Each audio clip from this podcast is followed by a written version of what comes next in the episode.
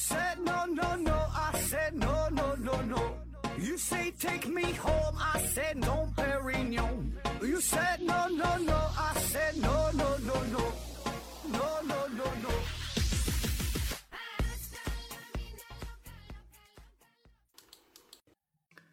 拼命探索不求果，欢迎您收听思考盒子。本节目由喜马拉雅平台独家播出。这一期呢，咱们还是回答一大堆听友的问题啊。但这期节目呢，稍微有点特殊，就是，呃，这期的问题呢，我都是精挑细选的啊。看了之后呢，就我觉得有点想骂人的这种问题啊，就是问题有一些是百度级别的，有一有一些呢是低于百度级别的啊。本来呢是不想回答哈，但是呢，人家听友辛辛苦苦提问是吧？不管呢是出于这个什么态度、什么目的啊，是搞笑来的呀，还是说的真的就是想问一问啊？毕竟呢留言写了这么多字儿是吧？咱还是拿出来聊一聊啊。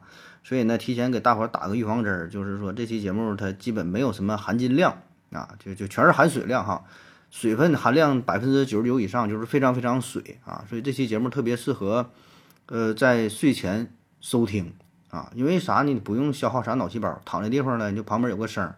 啊，然后你就听叭叭叭就讲啊，就不像有些节目听起来比较这个烧脑，像讲什么哲学呀，是吧？讲什么一些科学原理啥的哈，听来比较累哈。这期节目呢，相对比较轻松加愉快啊，然后听着听着，但是你可能很气愤，就说这问的这都他妈是什么问题啊？但不重要是吧？不重要啊，咱就是一个闲扯闲听的节目啊。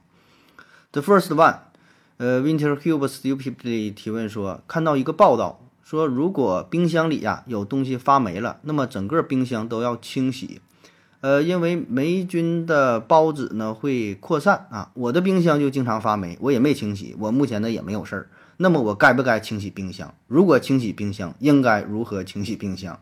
清洗的程度应该是彻底清洗呢，还是简单清洗呢？你看他这个问题问的哈，真挺贱的啊！你洗不洗冰箱，关我屁事儿啊！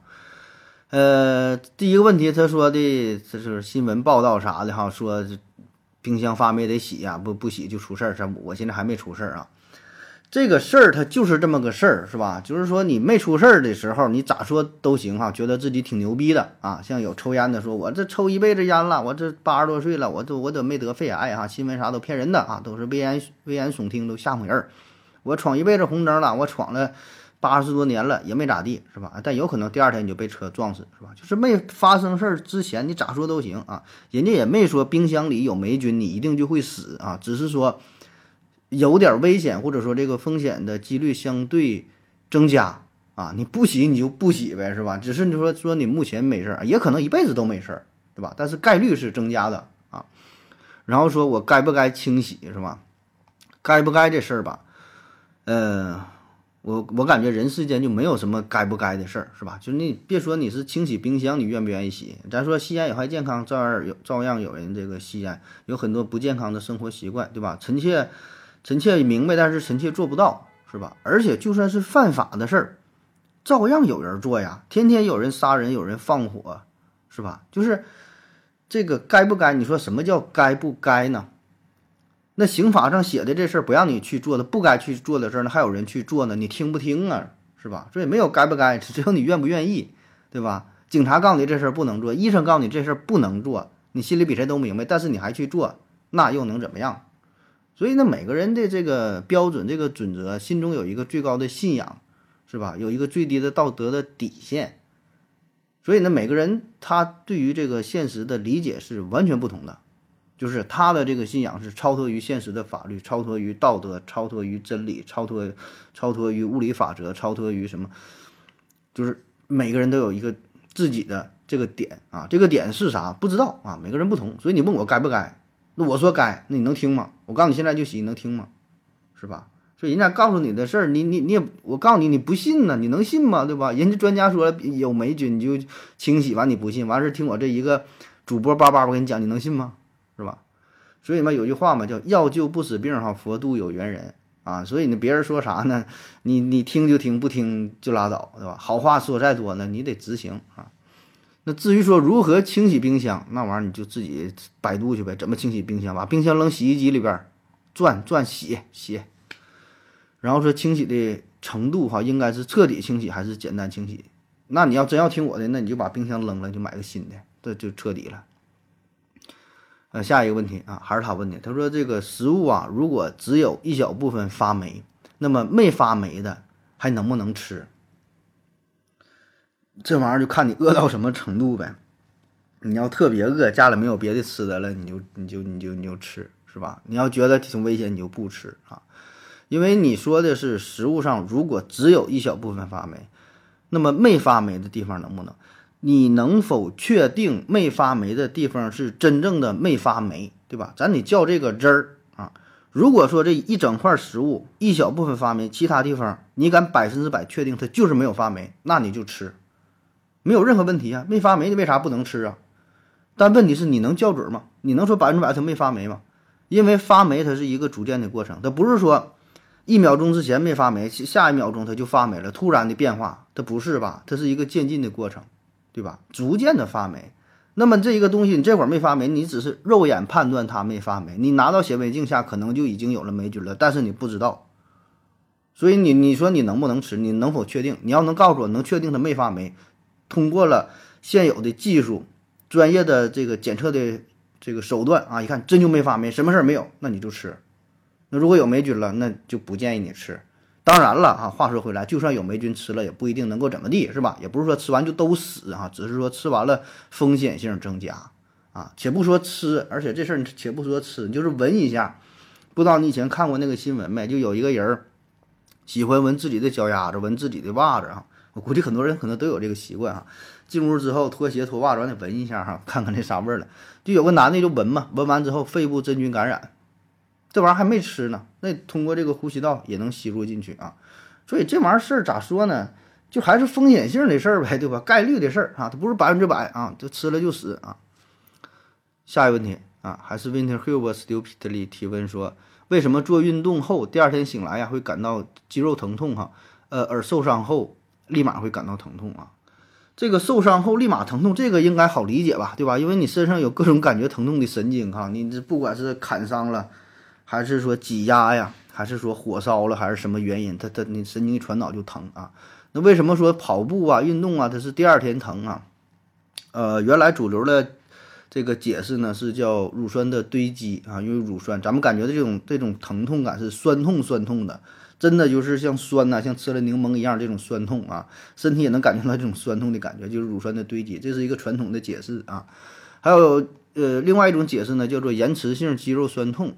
啊，呃，英文呢叫做 DOMS 啊，延迟性肌肉酸痛，就是说你从事大量的运动之后，特别是一项新运动啊，不是特别熟悉的运动，或者说是突然剧烈的增加的运动量。原来呢，你是一天跑二百米啊，你这今天呢一下跑了二十公里啊，跑完了你可能就就就就死了，就这么跑完之后就会出现这个肌肉酸痛的这个现象啊，一般呢是在运动后十二到二十四小时。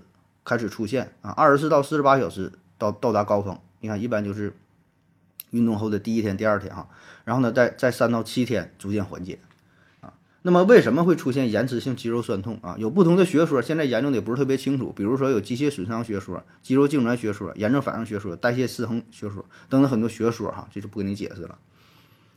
下一个问题，说奶酪啊有八千多种啊，每种奶酪呢都有。不同嘛啊，比如说每种奶酪都有一道菜肴对应嘛，奶酪按照奶源产地分类。那么我们常见的，比如说马苏里纳奶酪，如果在这个地方生产的就是马苏里纳，那么在其他地方呢就不是了嘛？多大的不同才才能算是一种新的奶酪？为什么那么多的奶酪马苏里纳最常见？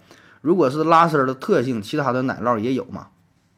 说实话，我对奶酪这个一点研究也没有哈，也不喜欢吃这玩意儿，可能也是打小没吃习惯哈，就是喝点牛奶，喝点酸奶还行。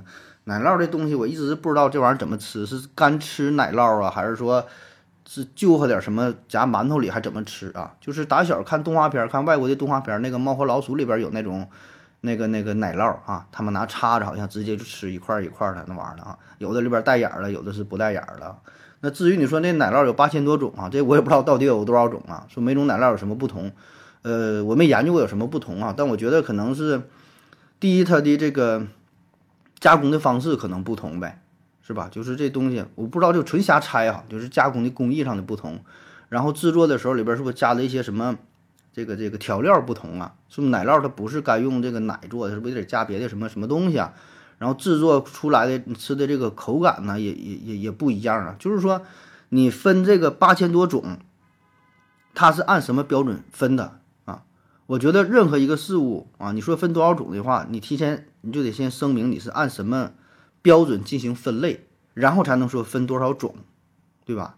你是按颜色分，按形状分，按口感分，按按什么分？对吧？按产地分，按什么分？对吧？就是你有一个这个标准。你如果不说标准的话，你说分多少种是没有意义的啊。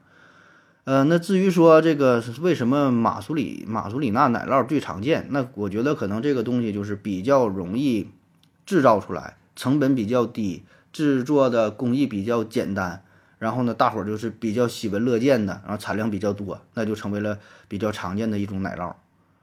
啊，还有说什么？如果是拉丝特性，其他奶酪也有吗？这不知道哈，这我就觉得应该有吧，因为这拉丝儿也不算什么特别难的工艺，可能很多奶酪都能做出来哈。以上都是我的一人猜测哈，就是对这东西没没没有任何研究。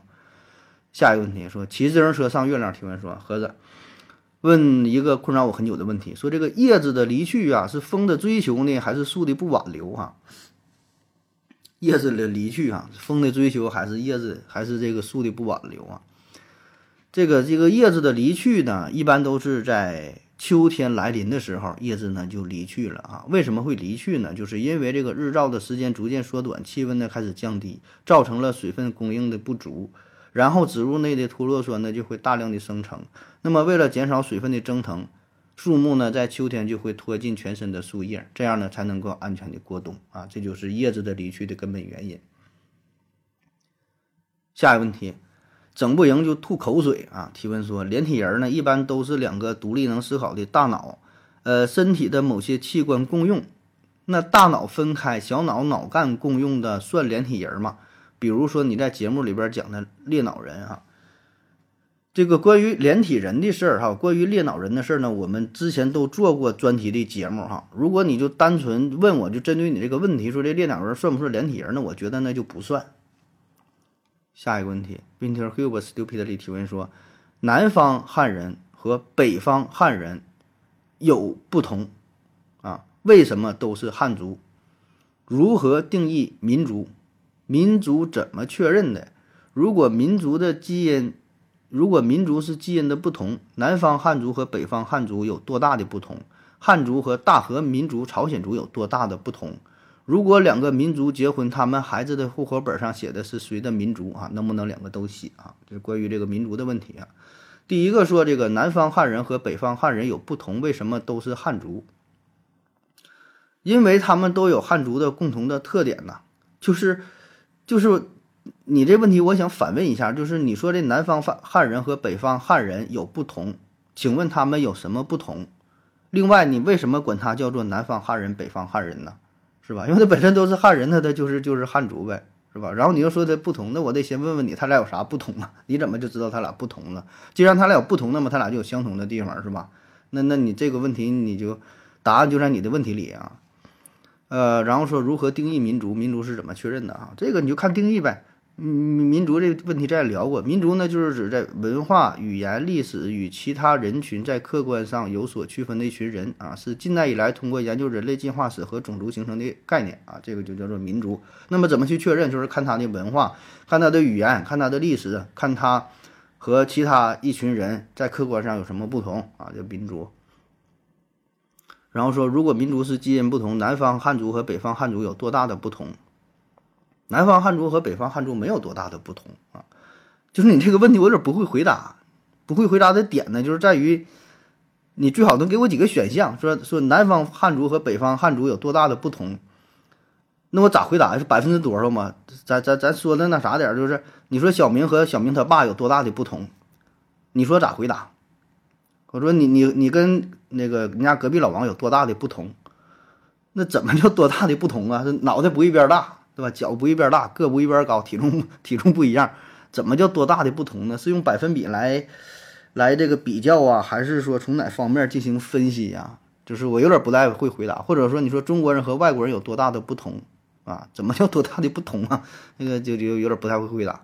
还有说汉族和大和民族、朝鲜族有多大的不同啊？对？还是这样。那你说黑人和白人有多大的不同啊？你说猫和狗有多大的不同啊？怎么叫多大的不同啊？这问题我有点看不太懂啊。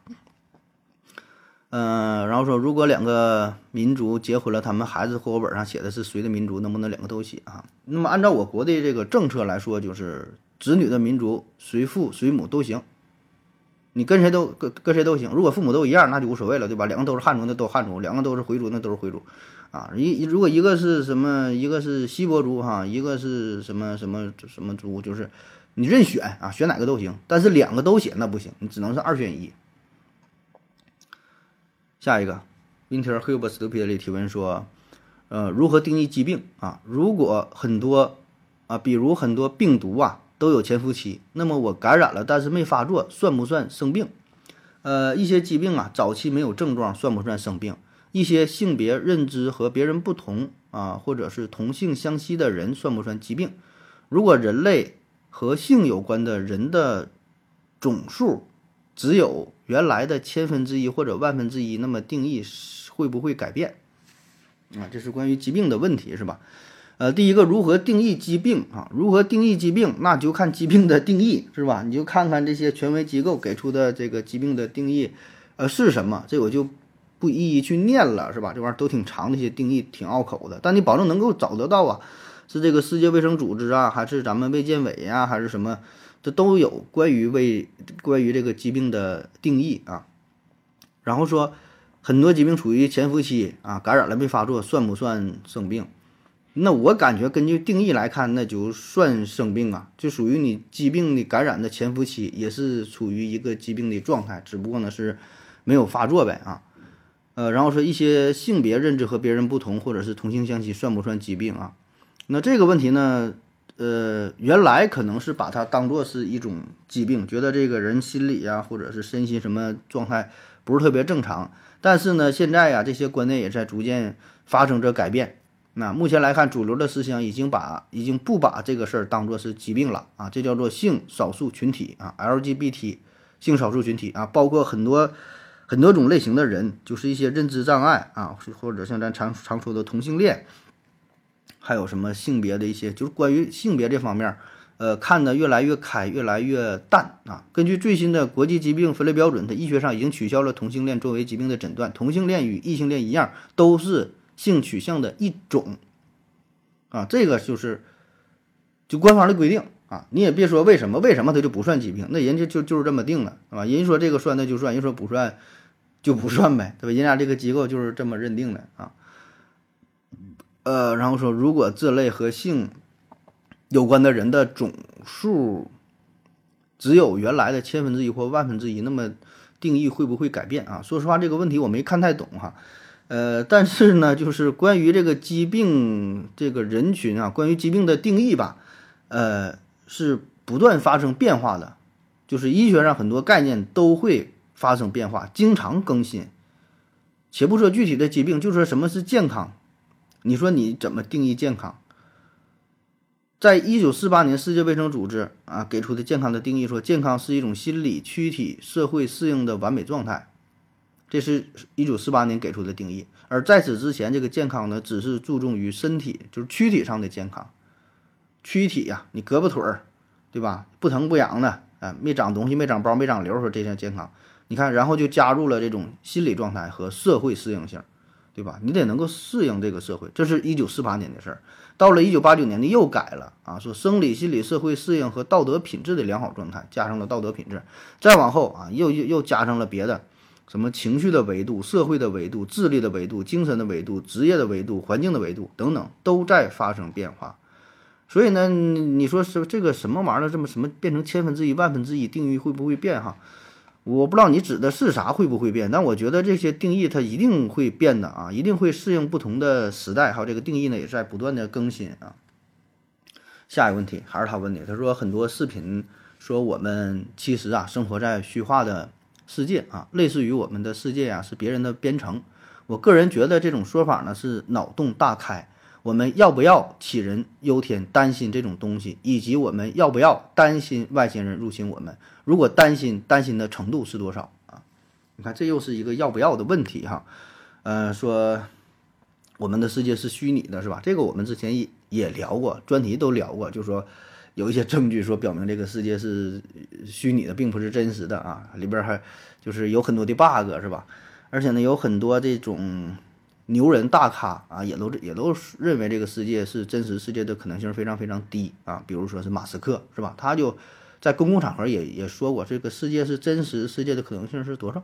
十亿分之一还是多？反正就非常非常小啊。说基本就是一个虚拟的这样技术代码。那么对于这个问题，你觉得是脑洞大开？OK，没有任何问题，是吧？然后说我们要不要？杞人忧天，担心这种东西。你这里的“我们”指的是谁呀？是是咱俩吗？还是说是全世界的人民呢？还是说是谁呀？是吧？如果说是是这个全世界说我要不要担心的话，我觉得你也你也管不了别人，是吧？怎么叫我们要不要担心？我我我让你担心你就担心，我让你不担心你就不担心嘛？我觉得这个担心这个事儿是一个非常主观的东西，像什么担心。焦虑、害怕、恐惧啊，等等，这个就是人的一种本能反应。我让你不担心，你能不担心吗？是吧？要不要就是，要不要不重要啊，重要的是你自己的想法。说白了就是管好你自己就完事儿了，咱也不用不用去干预别人，对吧？你别人担心那他就担心呗，他愿意担心担心关我屁事是吧？担心害怕死了跟我也没有关系是吧？每个人都有自己的想法，都有自己的理解。这世界上有最难的两个事儿嘛，第一个就是 把自己的思想传输给别人，第二呢就是把别人的钱啊这个放到自己的包里，是吧？那你说，你说这个这个担心让别人不得什么担心不担心，你你能轻易去去改变吗？对吧？你没法改变啊，就是本身这个事儿你也没法去证明，还不像有一些事儿是你能拿出一些呃切实有效的这个证据，你能说服别人。对吧？就别人说啊，相信什么理论？你说不对，你看我能找出一些这个证据啊，我我拿给你看，是吧？你这样可能还好点，有点说服力。那至于说这个世界是不是虚拟的这个事儿，本身就没有证据啊，甚至说这可以当做是一种阴谋论也好吧，当做一些就是不可证伪，本身就是不可证伪的事儿。那么对于这种事儿，你说人家担心不担心的，你咋去说服啊？怎么叫要不要担心？我们要不要哈？我就没没没没理解这个主语，我们到底是谁？还有这个要不要，就是到底是什么意思？就我们要不要担心啊？这个问题我有点理解不了啊。我我我理解的只能是说，咱不要干预别人的想法啊，别人愿意怎么想怎么想。还有说我们要不要担心外星人的入侵啊？如果说呃只聊外星人入侵这个问题嘛，现在。嗯，不是那个是谁来着？霍金是吧？还有像前前一阵那个《三体》嘛，里边不也提到了这个黑暗森林法则，说不要回答，不要回答，不要回答啊！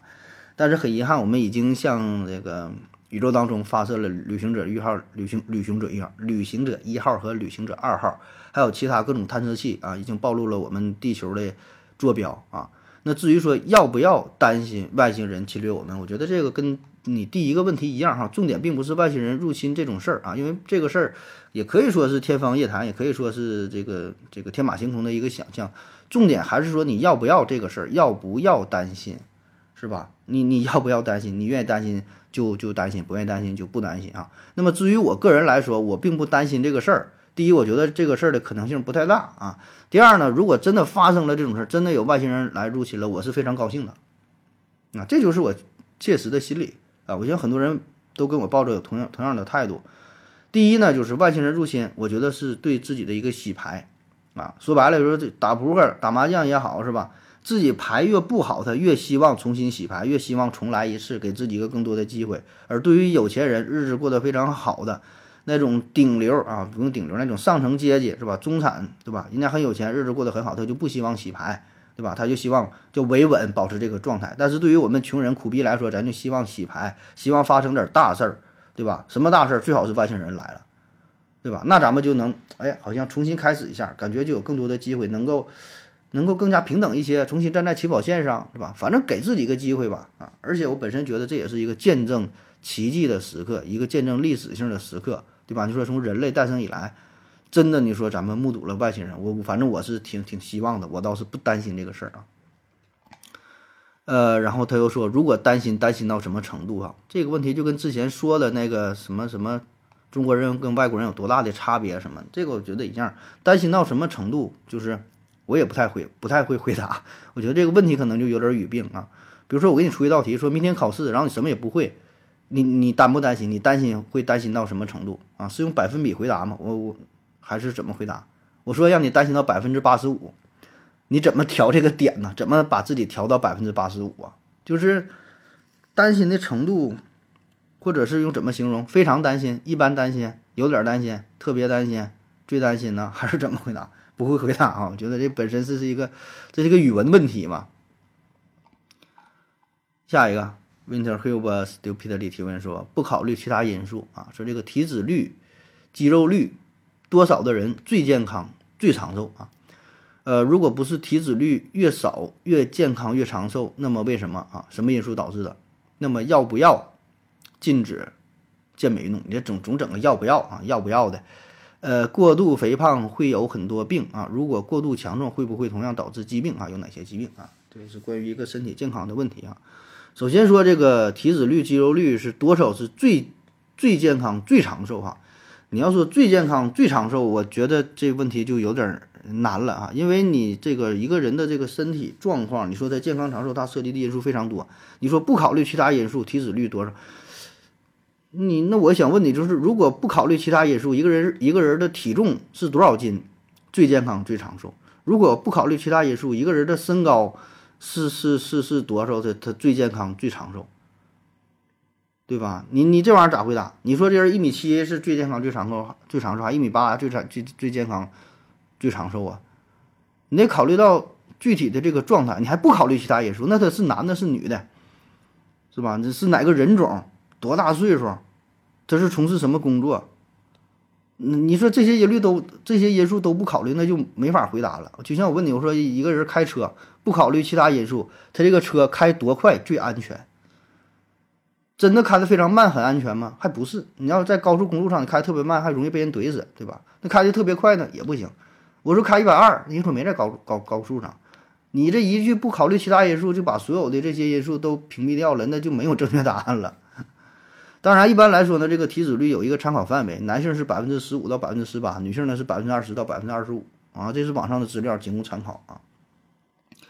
然后说，如果不是体脂率越少越健康，那么为什么啊？因为这个体脂率你太少保证不行啊，你体脂率要变成零的话，那这人保证就死逼了啊。因为体脂率特别低的话，会引起很多问题啊，嗯，心脏的问题，身体功能的问题，激素的问题，你精子产生率也低，都没有下一代。皮肤状态受影响，肌肉状态，这这这各种影响啊，呃，然后说要不要禁止健美运动哈？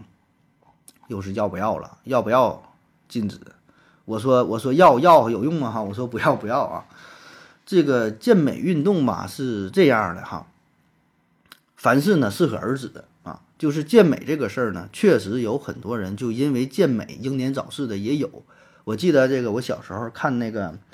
中央台有一个跳跳健美操的，那时候还没有这个更红大哥呢，那是叫什么马什么，一个女的，一个大姐姐啊，穿的叫紧身裤，哎，紧身的衣服，看着还挺性感的，天天早晨蹦啊，天天早上说这个跟我蹦啊，蹦到多大岁数？四五十岁可能也就死了，啊，反正这玩意儿咱说这个是否跟他这个健美有直接的关系，这咱不知道哈，但是反正就咱就看了这事儿，咱就觉得挺讽刺的，是吧？你一个整这个健美的，然后。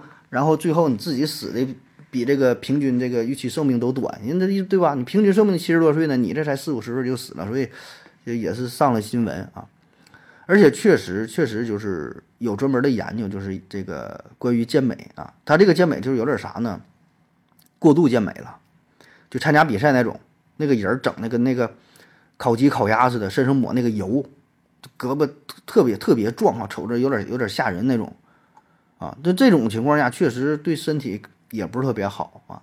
举个例子哈，美国有一个网红健身网红叫做卡利，他呢是曾经因为抢抢劫哈，在这个监狱当中待了十多年，然后呢在监狱里边没事他就健身啊，出来之后呢是参加过很多次这个健美比赛啊，也得了很多次的冠军啊，肌肉非常非常发达。呃，但是在二零二一年的时候，岁数也不大哈，他是因为这个心脏病发作啊，然后就就嗝屁了。然后也是引起了就是大伙儿讨论嘛，就说这种人他这个状态吧，他是不正常的。就咱说运动啊，适当的运动是有利于身体健康。他这个有点就过分了，那个肌肉特别突出，就是违反了那个自然规律。有人说他这叫瘦化人，瘦化就变像那个兽一样。还有的是用一些特殊的药物啊刺激啥的，就是为了参加比赛，为了夺冠啊。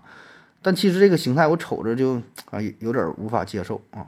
有男，他有一些女的也是，有一些女的现在你看一些短视频，有些女的健身也挺好啊，确实这个体格非常壮，而且是童颜啊，看这个脸很好看，但一看身体呢就挺吓人的。说实话，我是瞅不出来美，而且呢，这个确实它它不健康啊，对身体有一定的伤害啊。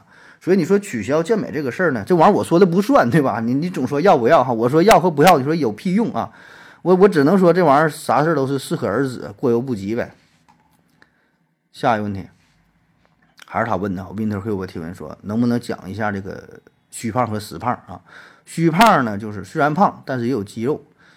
呃，有肌肉呢，只是在肥肉下面嘛。实胖的肌肉量可以和健身健美人员一样吗？（括弧这个肌肉量不是体脂或者是肌肉比例。）说如何判断是不是虚胖？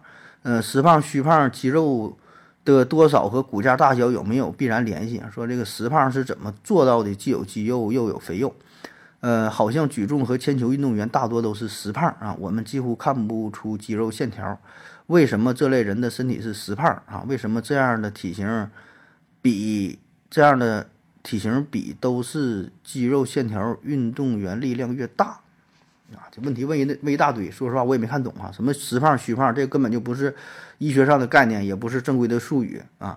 呃，其实这就是一个体脂率的问题，对吧？你说这个实胖虚胖就是那个体脂率的多少啊？这玩意儿得结合体重，结合体脂率来看。你干说这个人胖瘦意义不大，你得考虑得考虑他一下身高吧。你像姚明，对吧？瘦的时候也得个三百斤吧，现在好像是不说四百多斤了，也不打球，岁数大了。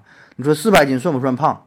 咱一般听的三百多斤、四百斤，保证大胖子，但你你得考虑他两米多的身高，所以呢，这东西就是结合身高、结合体重、结合体脂率啊，然后说什么虚胖、实胖，这玩意儿呢，这概念不统一哈，没法讨论啊。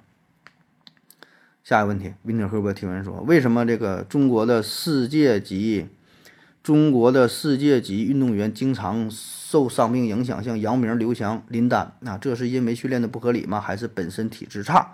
呃，什么东西决定了伤病的恢复力啊？能不能后天训练啊？以及在没有受伤的情况下，能不能恢复？能不能进行恢复力的训练啊？呃，第一个问题说，为什么中国的世界级运动员经常受伤病影响啊？我觉得这个问题呢，有一些误导或者说是挑衅的意味啊，就是说好像就中国的这种运动员容易受到伤病，外国的就不受到伤病一样啊。虽然这个问题你并没提到说外国的不容易受到伤病，但是你这么一提问，就感觉让人就像就像让人觉得说你这个问题就专指中国中国运动员一样啊，或者是换一种，我给你提个类似的问题，就比如说啊，就咱说哪的，比如说京海吧啊，就随便编一个城市哈，京海啊，说为什么京呃为什么京海这个公共厕所这么少啊？就是可能是说全国的公共厕所都很少，但是你专门这么一问的话，好像就针对于京海一样，是吧？所以这个为什么中国世界级运动员受伤病的影响这么多？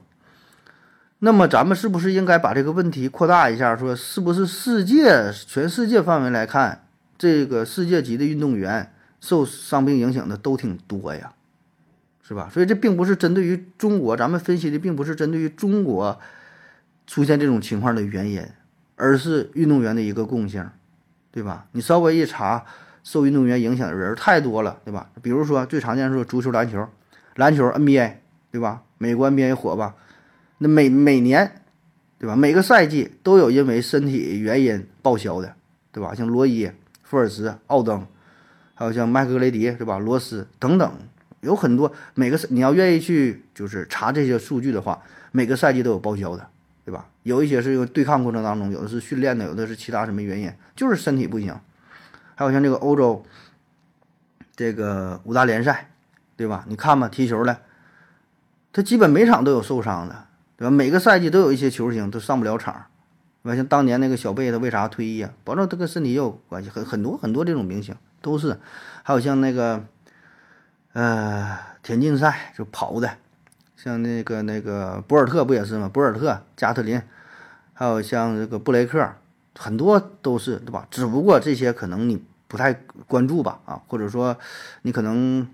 也不只是你啊，咱绝大多数人可能对于这些专业性的比赛可能不是特别了解，根本也没听过这些人，对吧？但是说对于中国的明星比较了解，你说姚明、刘翔、林丹，这咱都听过。然后呢，他一受伤了，这新闻呢也会大幅度的大篇幅的进行报道。特别是这个刘翔当年参加一百一十米栏比赛，然后搁那会儿咔咔咔一整，上场又不行了，这个新闻妇孺皆知。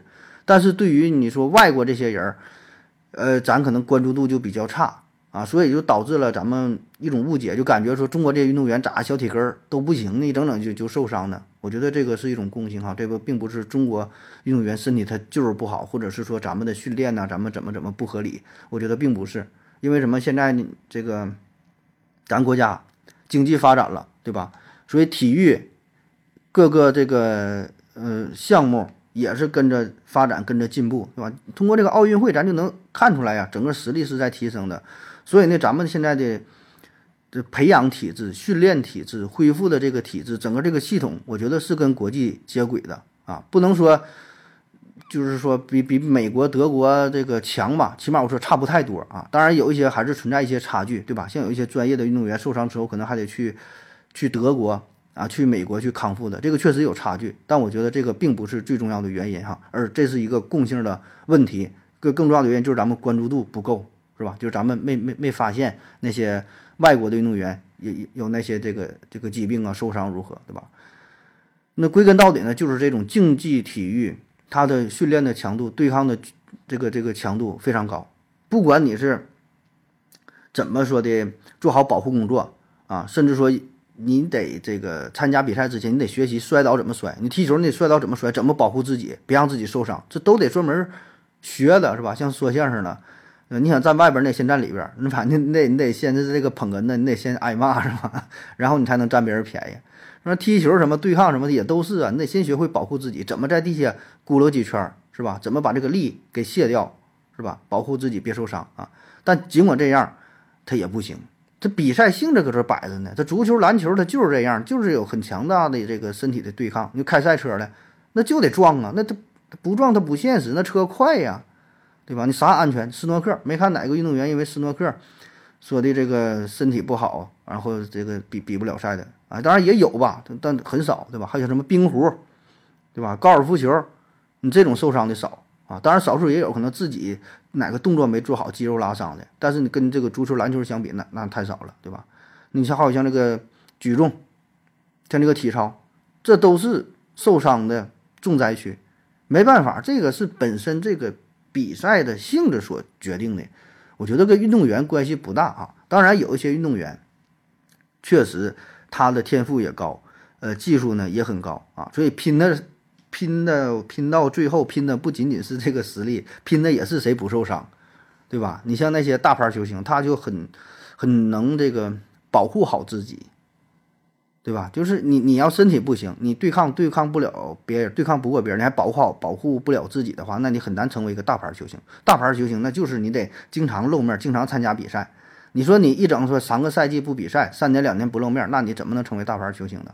保证不行，是吧？所以这玩意儿咋说呢？就是，哎呀，就是就咱们这个关注度的事儿吧，咱们关注度的事儿，对吧？就是咱们看呢，喜欢看一些热闹，咱们民众呢。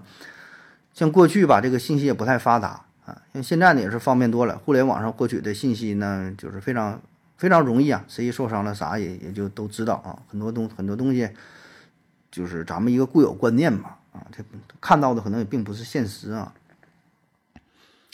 下一个问题，嗯，还是问他后边提问说的，他说如果我是世界上唯一的男性，女性的数量不变会怎么样哈？我会有多爽啊？这个。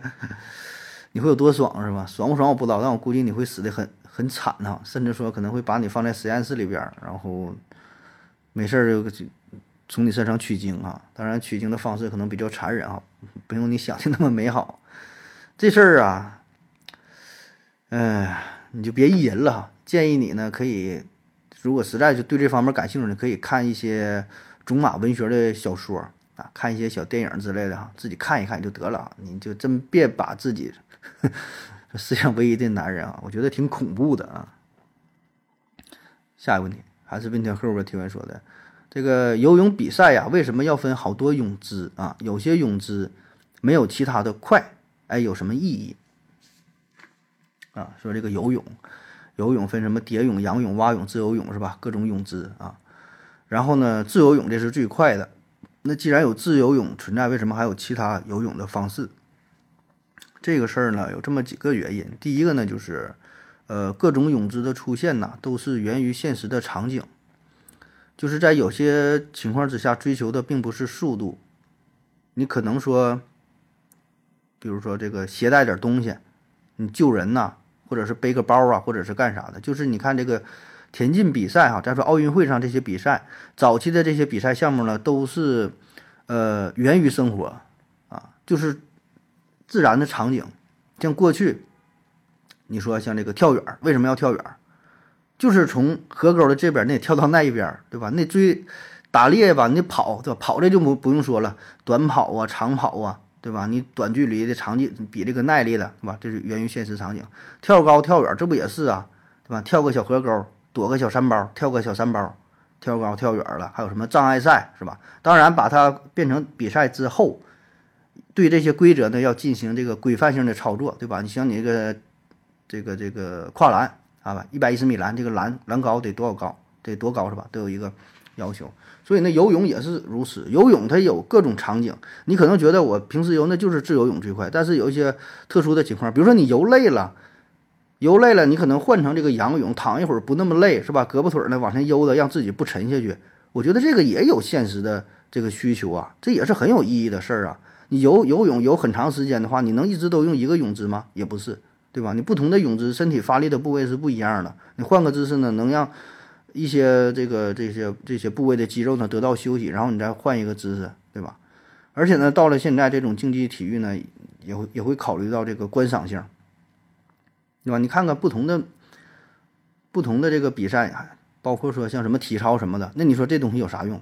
对吧？就是展现人的一种一种这个力量啊、速度啊，视觉上得到满足，视觉上有有有有这种需求，而且你不同的泳姿也是让身体的不同部位得到锻炼，是吧？所以咱追求的叫什么？更高、更快、更强嘛，是吧？让你锻炼的身体的各个部位，而并不仅仅就是最快呀。下一个问题，明天后边提问说，这个海水中的哺乳动物在淡水中会怎么样啊？海水中的哺乳动物在在淡水中，是淡水中的就死逼了呗啊！海水它有海水的特性，海水跟淡水它里边的含盐量不一样啊啊！当然也并不都是哈，绝大多数我觉得会死，但是有一些特殊的物种，像这个江豚，江豚呢它就是生活在呃近海岸线的浅水区啊，一般呢就是在这个沿沿海的这个水域啊，这一些浅的这个海湾里边，然后呢也能到这个淡水当中生活。那绝大多数我觉得不行吧，毕竟这环境不一样啊，这个咸淡不一样啊，都盐多少不一样。下一个问题，约定的幸福提问说：何志哥你好啊，怎么克制网购的冲动？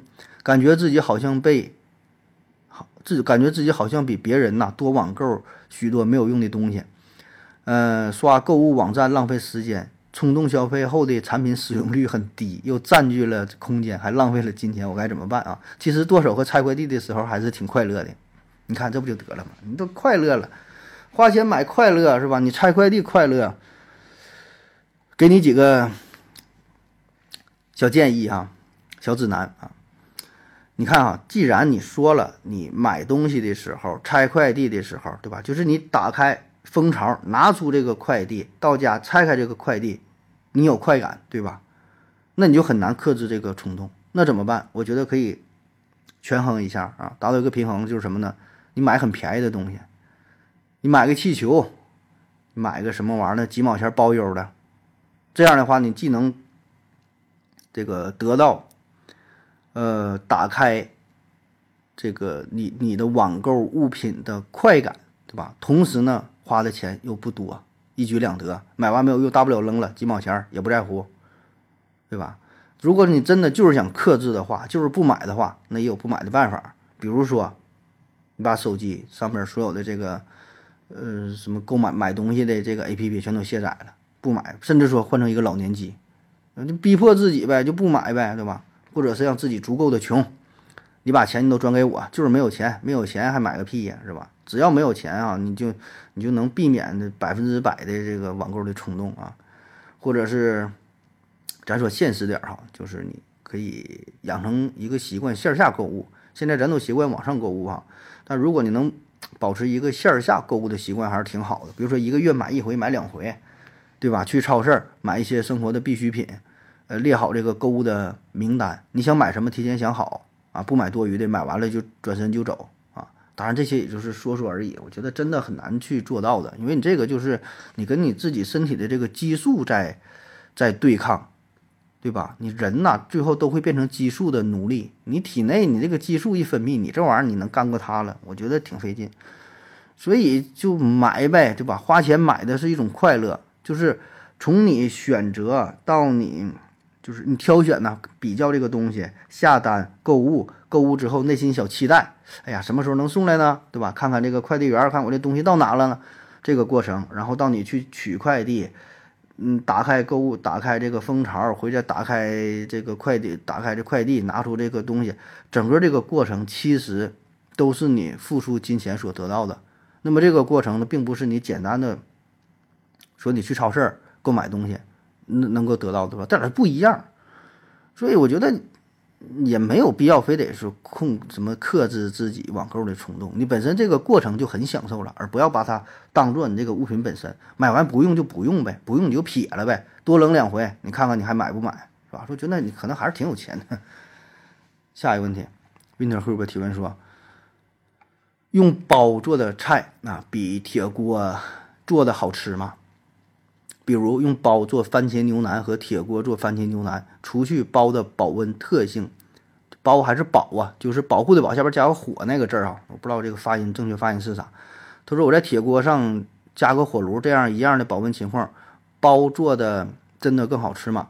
呃，此外高压锅做菜的味道上是不是没有其他锅具慢做出来的好吃啊？有没有科学依据？如果我做菜。烧菜汤等等菜品不接触明火的菜，用火和电磁炉做有什么具体的区别啊？关于这个做菜的问题，第一个说用这个煲做出的菜，还是用用铁锅做出的菜，说这俩这个哪个好吃啊？这个哪个好吃，这个很难去比呀。第一呢，就是好不好吃这个事儿有很大的主观主观的感受。对吧？我我尝着，我说这个包做的好吃，你尝就铁锅做的好吃，让别人尝，每个人的感觉不一样。而且说你这得分什么东西，有些东西它就适合用铁锅去做，有些东西它就适合嗯用其他的器皿去做，这玩意儿不一样。你说哪个做的就最好吃吗？我觉得没有，对吧？不同的器械保证是跟不同的食材是相搭配的。看看你是想怎么做，你是炖菜，你是你是炒菜，还是说你你就各种做法？中国这玩意儿吃这玩意儿太讲究了啊。呃，第二个说这个不同的容器是吧？不同的这个工具哈，做出来的做出来的就是不一样哈。这个它保证它不一样啊。你不同的东西、不同的器具，它的材料不同啊。有的是用金属做的，有的是用什么瓷做的，有什么？那你不同的东西做出来的味道，我觉得保证会会会会不同，是吧？那加热的过程当中产生一些反应啥的，这我不知道哈。这我觉得它一定是不同的，它保证。有影响啊，而且呢，还有很大程度上，我觉得就是心理上的因素吧。就是一个锅，一个古香、古香古味的非常古朴的一个锅炖个鸡，是吧？然后和用一个就不那么好看的锅炖出的鸡，或者说或者说本来都是一个锅炖出的鸡，然后把这个鸡呢放在两个不同的容器当中给你端上来，一个放在铁锅里，一个放在我说这种古香古色的锅里，你一尝这味道。那都不一样，是吧？就把这个同一碗汤，你盛在两个小碗里边，一个大碗盛在小碗里，一个小铁碗，一个非常精致的什么搪瓷碗，你一喝感觉它也不一样。我觉得心理因素会起到很大的作用，就包括说这个高压锅炖菜是否好吃啊？嗯，都有这种说法，说高压锅炖菜不如这个什么铁铁锅慢炖啊炖出来的好吃。我觉得这可能确实有一定的原因，就是高压锅炖菜可能时间比较短。就味道可能没进去，有这种原因，嗯，或者是因为它它俩这个具体过程保证是不一样啊，里边的压力、压力啊、温度啥保证不一样，对吧？口感不一样啊。还有一个原因，我觉得可能也是跟这个心理因素有关啊。这个玩意儿呢，它没法去，嗯，对照，没法去比较，是吧？因为你这玩意儿你实验怎么做呀？因为涉及的菜也是特别特别多，你很难去比。你炖鱼、炖排骨、炖鸡、炖什么？你这个实验怎么去做？食材太多了，你找多少人去尝，是吧？本身也挺，就是主观性很强的，我觉得很难去比较。所以呢，我给出的结论就是，你觉得哪个好吃，你就你就吃哪个，你就用哪种方式呗。对吧？这玩意儿都是一家一个味儿的，那这没有什么固定的说哪个就好，哪个就哪个就坏，啊，包括你说用火的什么电磁炉啊，有有什么区别？这玩意儿呢，它你要是就说区别的话，那加热的方式，那火和电磁炉，它俩能达到的温度，它能一样吗？对吧？你高压锅和一般的锅，它什么，它保证都不一样。但是最终你选择哪个，全凭你自己的口味了。这个东西你咨询别人，我觉得也没有啥用啊。下一个问题，问题后边提问说。呃，什么样的考试允许用计算器哈？什么样的考试不允许？为什么有些考试允许？怎么能够避免作弊？这问题我好，我感觉好像回答过呢。关于这个考试当中使用计算器的事儿哈，呃，我印象当中哈，我上大学那阵儿学那个高等数学、学统计学的时候是让用计算器的啊。它不只是让用，是必须得用，因为你学统计学有一些这个数据啊，你必须得用这个，它就考你用这个计算器。就是操作的过程，呃，数据的录入，然后呢，求出它的什么平均，最简单的什么什么算术平均数啊，几何平均数，然后又计算什么方差什么，都是用计算器操作的。这个就是不是说的，不是说允许用，是必须用啊，它考你要要求你这么去用啊。那然后说不让用计算器的，我我就知道高考不让用哈。那剩下具体的考试那就要求不一样了，有的让，有的就是不让呗，有的就就。那玩意儿看具体要求，那考试多了去了啊。然后说为什么有些考试不允许啊？为啥不允许？为啥不允许？就是怕你作弊呗，或者人考试考的不是这个，不是那个点呢，也不是让你考这个计算器的操作，本身这个题可能也不难，它不至于说让你就数学考试那个点，它不是考你计算，除非是一些小学让你说的列个算式加减法，它考的是你一种思维方式，有没有计算器它。它区别不大呀，他没让你算说好好几十万、好几十万乘好几十万等于多少，他考的不是这个事儿，所以他就不让用呗。然后说怎么避免作弊？怎么避免作弊？老师看你严点呗。怎么避免作弊？下一个问题，并且后边提问说，如果一个出名的人在智商测试当中故意答错，我们能不能以及如何测试出这个人的真实智商？同理，如果一个精神正常的人在精神神病测试装病，我们能不能？第一个关于智商测试这个事儿，就是说你这题会，故意装不会呗？是否能够发现，是吧？我觉得那发现不了，对吧？他就不会，你也不知道他会不会，你这发现不了。但是至于这个正常人想装精神病这个，我觉得是能发现的哈。这个问题以前也回答过。下一个问题啊，这问题太长了。问题后边提问说啊：“这个国际单位制规定了七个具有严格定义的基本单位，分别是时间单位秒、长度单位米、质量单位千克、电流单位安培、热力学温度单位开尔文、物质的量的单位摩尔以及发光强度坎德拉啊。说呢，这个好比七块彼此独立又相互支撑的基石，构成了国际单位制的地基。”国际单位制规定的其他单位，比如说力的单位牛顿、电压的单位伏特、呃能量的单位焦耳等等啊，都能通过这七个基本单位组合导出啊。真的所有其他的单位都能用这七个单位导出吗？没有例外吗？单位如何定义啊？美元这个 S 啊，这这这个符号啊，是不是单位？人民币 Y 这个符号是不是单位？我有一百块钱，没有单位怎么知道是不是美元？这些怎么推导？问题问你乱七八糟的，你这玩意儿美元跟人家国际单位这玩意儿有啥有啥关系啊？这个国际单位制哈，这七个七个单位啊，它对呀，这就是别的能推导出来呀。那你说哪个不能推导？你举个例子哈，我我我我不知道啊。你你觉得有例外，你就找一个呗。这个物理这个物理学中的物理量呢，通常包含数值和单位这两部分哈。那么只有少数的物理量是没有单位，是纯数的，比如说像什么角度什么或者什么比例的啥的哈。一般呢，它都是有这个单位啊。那么由于物理量之间存在着规律性的联系，所以没有必要对每个物理量的单位都进行规定。所以呢，就是选取了一些物理量作为基本量。对于这些选取的基本物理量呢进行规范之后，把它们作为基本单位，然后呢就可以间接的推导出其他的单位，是吧？像这个米、秒啊，那么它俩哎组合在一起就可能得出这个速度，是吧？那你不用单独给速度还起一个单位，对吧？就是这俩就就够用了，整那么多它也麻烦，对吧？像这个库仑啊，库仑是什么？一安培电流一秒钟传输的电量的大小，这叫一库仑，对吧？就是一安培乘以一秒啊，所以很多很多单位它都是这么间接呃推导出来的。然后说我有一百块钱，怎么知道它是不是美元？这当然不知道了。你不说单位，谁知道你这一百块钱是啥呀？你一百块钱是是美元、是日元、是人民币、是什么津巴布韦？津巴布韦好像没有一百块钱啊，津巴布韦最小的不都得干到好几亿、好几十亿啊？你该说数，那当然不知道了，这个没没法推测呀，这玩意儿怎么推测？下一个问题，明天后边提问说，有没有一个单位啊，判断力是否锋利，判断力是否锋利以及锋利的程度？啊，说刀最锋利能有多锋利哈？如果有单位，该如何用七个单位组合导出哈？如果没有，为什么啊？啊，他是想说这个比较两把刀，看谁锋利，有没有一个有一个一个数值哈，一个参考的单位哈，比较这个这个这个刀啊，说这个刀比这个刀快，这个刀比这个刀锋利，怎么比较是吧？那么这个事儿呢，呃，刀的锋利程度有它有它的行业标准的。那可以参考 EN ISO 八四四二杠五杠二零零四啊，说与食品接触的刀具及餐具制品及材料啊，第五部分这里边就有锋利度及耐用度测试的方法，这里边有非有非常详细的介绍啊，你可以你可以看一下啊。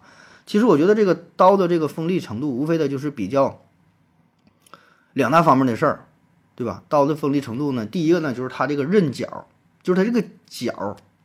角度如何？你角越钝的话，它就越不锋利；角越小，就锐角嘛，越来越小，这个角度越小的话，它就越锋利。这个是一方面，对吧？另外一个方面呢，就是说你这个刀啊，本身它的材质是否结实啊？咱可以假设它一个一个极端的情况，怎么叫最锋利？那就是这个刀的刀尖儿啊，它就是一层分子，对吧？下一个呢是两层分子，下一个是三层分子，下一个四层分子，就是就是让它。最最这个这个锋利的这种这种这种这种状态了呗，是吧？当然这个是我们的一个设想啊。那而且问题就是你如果这个就一个分子尖上就这一层分子的话，它最锋利，但是它就不那么结实了，对吧？咱说有的刀是挺锋利，但是一用就卷边了，砍一下拿刀一剁这个骨头完了，对吧？它太薄了，太薄了，就是分子间的连接力就被破坏掉了，它就不它就不结实了。所以这个锋利既得考虑到它这个。刀刃的角度的问题，还得考虑到它这个材质的问题，就是找到这二者的一个平衡点呗。啊，我我是这么想的啊。那么至于说如何用这个七个基本单位组合出来，那这个角度这个事儿比较容易好理解，那就是就是看它的这个厚度以及这个刀刃的这个角度，对吧？那至于说至于说至于说它的这个结实的程度，有也有专门的专门的测评，就是叫什么呢？抗压性啊，抗压性呗，抗压性那就是力和它的角度啊，材料的什么长度啊，这个比较呗，对吧？就是力施加多大的力能给它掰折之类的是吧？我觉得就是就从这两个方面考虑呗，叫什么抗抗压强度啊，抗折强度啊，一般的不是用这个什么力矩呀与折断面的截面对吧进行比较啊。但具体这我就不知道了，有有点专业，但大概这思路应该就这样啊。我要跟正南去尿尿，你要不要一起去啊？我也要去。哎，风姐，我要跟正南、阿呆一起去尿尿，你要不要一起去啊？好了，尿过尿回来，咱们继续聊啊。下一个问题，Winter Hub 提问说，为什么酒啊用重量单位，比如说二两白酒啊，而不是体积单位？小熊猫连回复说：“古代传下的习惯。”思维盒子回复说：“呃，是体积单位。你买酒酒瓶子上面标的就是毫升啊。说咱买酒啊，为什么是用重量单位？用用这个重量是吧？不用体积。其实你还真就说错了。咱现在买酒真的就是用体积，对吧？像思维盒子说的，咱就是多少毫升嘛。你看啤酒也好，是五百毫升还是白酒？是是是多少毫升的？还有像红酒是吧？红酒是多少？”七百五十毫升啊，它都是毫升，没有说哪个是是重量。那在过去也是，过去买酒，对吧？叫李白斗酒诗百篇啊。这一斗酒是多少呢？一斗啊，就是十升啊。其实它也是体积单位。那像你说的，古代说的给我来这个二两，给我来二二两什么什么女儿红是吧？其实我觉得这个算是一种误传，或者说是一种不规范的表达的方式啊。就是嗯，你想啊，在过去如果买酒的话，就是买液体的话。绝大多数都是用体积来进行进行这个这个买卖啊，因为它比较方便。因为什么？你想买酒的话，就买液体的话，它得有容器，不像你买白菜、买土豆，对吧？挑俩土豆，挑俩白菜，往秤上一称就能称出来。你买酒也好，你买酱油也好，你买油也好，保证得是装在一个容器当中。那么你怎么称这个重量啊？你首先得称这个 容器本身多重，一称这个容器一两半。然后呢，再称这个酒，放满了，完再一称，再多少，很麻烦，对吧？我就想着我小时候那阵儿，去这个农村合作社打那个酱油，打那个豆油，咱那时候都是散装的，没有这个成瓶成袋，但好像也有吧，但很贵。反正咱家买的都是那种自己拿酱油瓶子去那块打去啊。就是这些东西用的都是体积，因为用体积很方便啊。它是一个固定的那么一个容器，那一个容器里边，比如说就是。就是多少二百毫升啊，或者五百毫升是吧？哎，给你倒就完事儿了。然后我们说是买一斤啊，五百毫升当做一斤，但实际上并不是一斤啊。比如说酒，酒的密度它是小于一的啊。你说买一斤酒，实际上你买的是五百毫升的酒，但是呢，就是大伙儿通通常就这么说，对吧？谁也不会说的那么严谨，说给我来五百毫升五百毫升的酒，五百毫升都有，都是按斤那么去说。但买的时候呢，还是按体积这么去算。我估计呢，过去也是如此啊，就是这么说，这么流传开了，但是应该是一个不严谨的说法吧？啊，我我我这样理解的，不知道对不对？下一个问题，明天会不提问说，以现在的科技来说，吃素啊，能不能和什么都吃的人一样健康？说吃素 能不能和什么都吃的人一样健康，还得以现在的科技来说。现在的科技和过去的科技有啥不同啊？以现在的科技，你这个标准是啥呀？就是说吃素能不能和什么都吃的一样健康？我觉得这个需要考虑的方面很多。就是这个人本身他的身体情况怎么样？就是他的这个状态，他的这个年龄，他从事的工作呀、行业呀，他需要的什么这种呃各种什么营养成分呐？这不一定。吃素也许比什么都吃的人健康，也许没有什么都吃的人健康，也许跟什么都吃的人他一样健康，对吧？因为本身你说要是健康这个事儿，它涉及的因素就很多呀。你不能说单纯因为说吃素就说这就健康就不健康。我们能举就正反正反双方都能举出很多种例子，是吧？下一个问题，悟空一五二八提问说，呃，盒子说吃多了真正能够帮助消化的方法是什么？哎，很多人说是走一走啊，也没啥相关性啊。呃，你从哪查到的说是出去走一走能够帮助你消化？然后你又从哪查到的说这没啥相关性啊？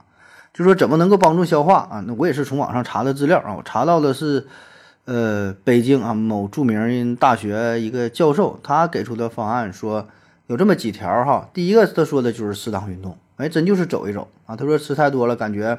饭后胃胀不消化，坐着躺着都难受啊。说是建议这个散步半个小时，呃，有助于促进胃肠道的蠕动，但是呢，不能剧烈运动，否则呢还会加重胃肠道负担，适得其反。第二个呢，他说是按摩腹部哈，就是在在肚子周围哈，这这么按摩也是能增加胃肠蠕动，促进排空啊，缓解腹胀。呃，第三个呢是吃一些促进消化的食物，第四呢是第四个是促进呃吃一些这个促进消化的药物啊，具体药物这就不说了啊。这个如果你真的是因为就吃多了胀的难受，那你就去正经医院找正经大夫哈，这个咱没有任何意见啊。我找到这个内容也是从网上某著名第三甲医院的这个这个消化科医生说的。下一个问题会不会提问说，英国国王加冕的日期啊是怎么定的？有没有特殊的意义？英国国王加冕的时间，我查了一下，伊丽莎白二世呢是一九五三年六月二号，呃加冕啊。乔治六世呢是一九三七年的五月十二号，乔治五世呢是一九九一九一一年的六月二十二号，爱德华七世呢是一九零二年的八月九号，维多利亚女王呢是一九三八年的五月二十八号。国王查尔斯三世的加冕仪式呢是在二零二三年的五月六号举行啊。所以呢，从中一看，你就可以发现哈，反正我是没发现什么规律啊，都不能说没有规律吧，可能人家也是找啥大仙算过，看啥阴历阳历什么的，黄道吉日啊，这不知道，反正我是没发现。下一个问题，Winter Cube 提问说，如果我去酒店、厕所、更衣室等等地方，怎么避免偷拍？怎么避免针孔摄像头啊？网上呢看到了仪器，但是随身携带太麻烦，呃，而且难免可能会有所遗漏啊，尤其是特别隐蔽的，有没有肉眼识别的办法？那你这问题问的我就不理解了，呃，你说去酒店，然后怕被偷拍，然后人家给你提供了说的网上有卖这种仪器，专门就是检测这些偷拍设备的，你还嫌麻烦，还怕有遗漏？然后觉得我能不能用肉眼识别？那你的意思，你的眼睛比这个探测仪器还好使呗？那你就用你眼睛看呗，还有没有肉比肉眼识别的办法？那有啊，那你就用肉眼看呗，对吧？你就试试呗，你就一天啥也不干了。你说你住酒店，到了酒店哈，啥也不干，进屋就是找找这个针孔摄像头，你就找呗，你整个屋你就翻呗，晚上你也不用睡觉了，啥也不干你就翻呗。这玩意儿就不理解，你是想干啥？就是人家给你提供了这种方式，然后你觉得人这方式不好，还嫌嫌携带麻烦，又嫌怕有遗漏，就相信自己的眼睛，那你就相信呗，那你就找呗，有没有肉眼上有啊？用眼睛一就看呢，发现了那就说明就有这个针孔摄像头呗。当然没发现，你也不能证明它没有，是吧？我要跟正南去尿尿，你要不要一起去啊？我也要去。哎，风姐，我要跟正南、阿呆一起去尿尿，你要不要一起去啊？下一个问题，Winter Cube 提问说，呃，国王和皇帝只是名字有区别吗？从干的事儿来说有什么区别？啊，说这个国王和皇帝有啥不一样啊？那严格来说，从政治学的角度来看呢，国王和皇帝他俩概念还真就有挺大的区别。呃，你可以简单的理解成呢，这个皇帝他统治的基础是针对于人，而国王他统治的基础呢是针对于地，这土地啊。拿咱中国过去这封建王朝举例举例子来看，那一个国家呢只有一个皇帝，对吧？你是唐太宗也好，你是汉武帝也好，只有一个皇帝。但是这个国王呢可以有很多过很多个啊。当然咱们可能不管这个叫做国王，就是就是分封。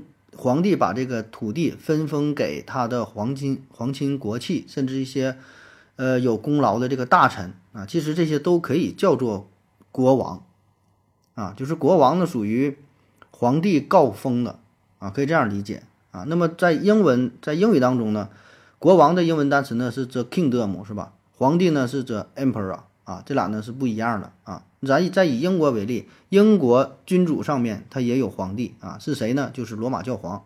所以呢，英皇在登基的时候要向教皇行效忠礼，然后呢，再由这个教皇为其戴上皇冠，啊，也就相当于这个皇帝的地位呢会更高一些。国王呢，是因为你针对于这段土地，你是这个土地的管理者，就所以你看这个英国这个君主，他的全称一般都会带上。他所统治的区域啊，比如说这个查理一世，他叫承上帝洪恩的大不列颠和爱尔兰国王啊，国教捍卫者，就是他一定跟这个他所统治的土地相挂钩的，这个才叫是国王啊。所以而这个皇帝呢，他有更高的管人的，有这个政治上的权利啊，所以他俩呢是侧重点呢是呃不太一样。下一个问题，Winter Hub 提问说。说起非洲美食啊，好像没有什么印象哈，能不能介绍一下非洲，尤其是南非中部的美食？呃，因为北非靠近欧洲和中东，没有特别多的特色。此外，靠山吃山，靠水吃水。非洲临海国家会怎么做海鲜？非洲有没有什么特殊的调料？非洲人会吃一些什么特殊的动物？有没有什么食材是起源于欧洲？啊，这是关于非洲吃的东西是吧？那你说，就是说这个非洲好像。感觉没有什么好吃的哈啊，什么北非靠近欧洲和中东没有特别多的特色，我觉得这还是你的这个固有观念吧。就是我也不知道你去没去过欧洲，去没去过这个中东地区，你咋说人家没有什么特色呢？更多的我觉得是咱们不太了解啊。且不说特色，你就说中东他们主要吃什么东西，他们主食吃啥，他们吃肉吃什么肉，对吧？他们怎么做，对吧？你也不知道啊。所以说这个就是咱们获取欧洲不是欧洲这个非洲吧。咱们了解的好像更少，是吧？只是从这个电视上看到，咱们印象当中就他们非常贫穷、落后，衣服都穿不上，长得非常黑，然后一帮小孩挺个大肚子是吧？就就就这这种感觉啊。实际上呢，真实的情况呢，嗯，并非完全如此，是吧？咱看到的只是很小的一部分，因为非洲那么那么老大，那么那那么老多的国家，是吧？它不可能全都那样啊。呃，我就简单说一说我这了解到的吧。去过欧洲，待过几待待过一阵儿啊。呃，先说欧洲，介绍一下有没有什么美食啊？这个美食我倒美食倒谈不上美食吧，说一个印象比较深刻的，叫做这恩西玛哈，恩西玛。这是在欧洲比较有名的，欧洲很多国家、很多地区都都吃这个东西，但味道一般。那叫恩西玛，恩西玛呢，在不同地方名也不一样。赞比亚呢叫做恩西玛，一般都叫恩西恩西玛。那么在肯尼亚、坦桑尼亚管这个叫乌干里啊，在南非呢叫派帕啊，在乌干达呢管叫波少啊，波少啊，实际上是一个东西，就是相当于这个大米大米面儿，就是不是但不是大那个这个苞米面儿，就是玉米磨成了面儿。然后里边加水搅搅搅啊，搅完了做成这个糊状，摊摊成糊状的这个这个玩意儿，也不放什么调料，就是我感觉吃起来就像没有味道的，咱叫什么糯米团子啊，就这玩意儿啊。而且它是玉米面的嘛，所以呢相对来比较粗糙啊，一吃直拉嗓子眼儿啊，这叫恩西玛啊，这很有名啊。印象比较深的、比较好吃的就是去这个莫桑比克，莫桑比克有一种烤鸡啊，这叫叫叫霹雳鸡呀，其实就是烤鸡，我觉得味道。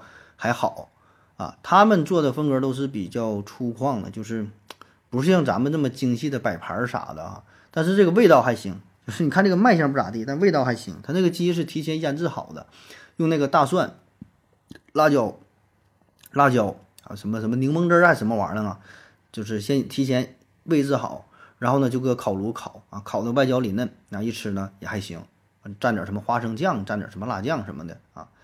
反正你就烧烤这个东西，它也不会太差，只要这个食材新鲜，对吧？你你正常去烤呗，烤完了烤焦了，都是烧烤的味道啊。这种莫桑比克烤鸡，我觉得还挺好吃啊。那其余的呢，就是你你你提到的这个海鲜的问题是吧？靠山吃山，靠海吃海，说非洲怎么吃海鲜？呃，咱们印象当中好像非洲就是非常干旱、贫穷落后，跟这个海鲜好像不搭嘎是吧？实际上，这个非洲五十多个国家当中，有三十多个啊，一半以上它都是沿海国家。你想，非洲这么一圈，它不都是这海岸线嘛？就是里边靠里边靠内陆的有几个是这个不挨着海，绝大多数还真就挨着海。那他们吃海鲜，海鲜咋吃？都都那么吃呗啊！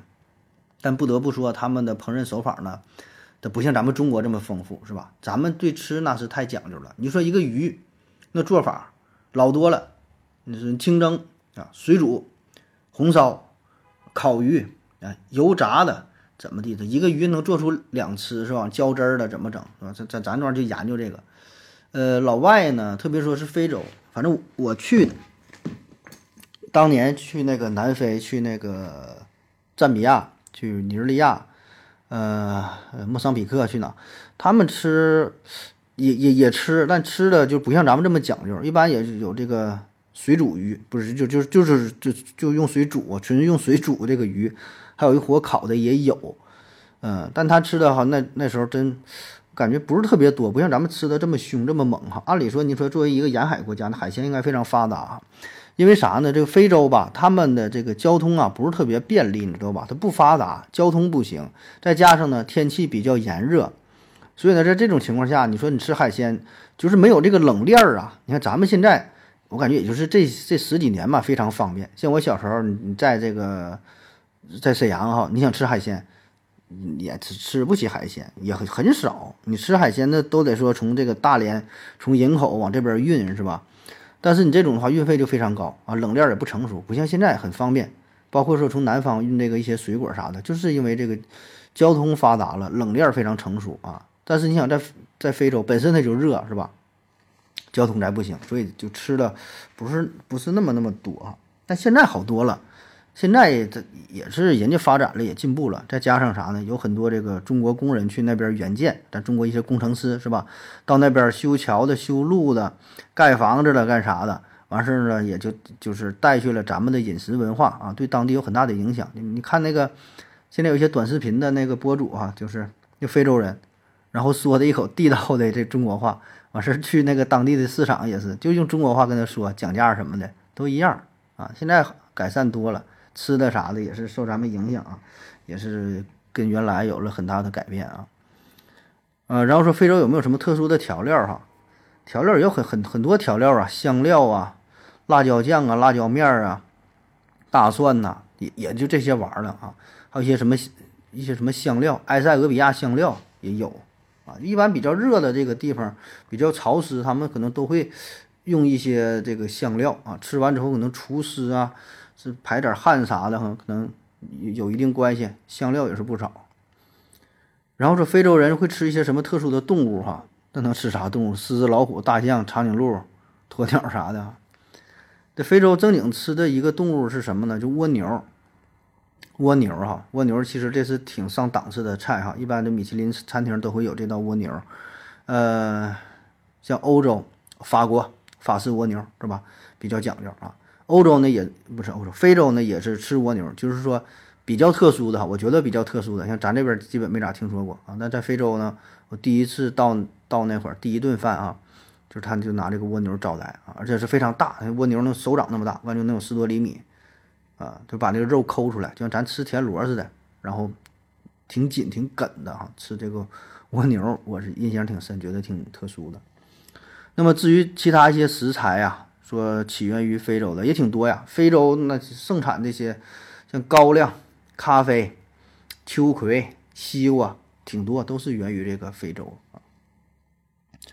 下一个问题，Winter Hope 提问说，动物能不能从外表？看出来是养殖的还是野生的啊？哪些能，哪些不能？尤其是吃的鱼啊、肉啊等等，能不能看出来是野生的啊？嗯，你要说野生的吧，我就觉得我这很久很久以前，哎，这玩意儿能说完，说完别违法了。就是这个野鸡哈，野鸡是能看出来是野生的，它跟家养的鸡是明显明显不同，尾巴很长，然后非常艳丽，很漂亮。别的我是发现不了。你要说鱼。能看是野生的还家养的吗？我是看不出来。当然，这个对于某些动物学的专家专门研究这个干这个，他可能发现野生的家养的不太一样。看这个毛色呀、形态呀、生活习惯还是什么，也许能看出来。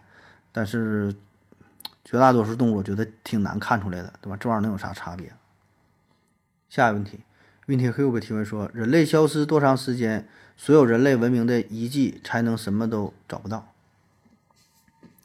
啊，这个问题，这个推荐你看一部纪录片，叫做《人类消失以后》啊。我们在麦克说节目当中也提到过，就是说，假设地球上的人类突然消失了啊，就是这些东西还都在，就人没了。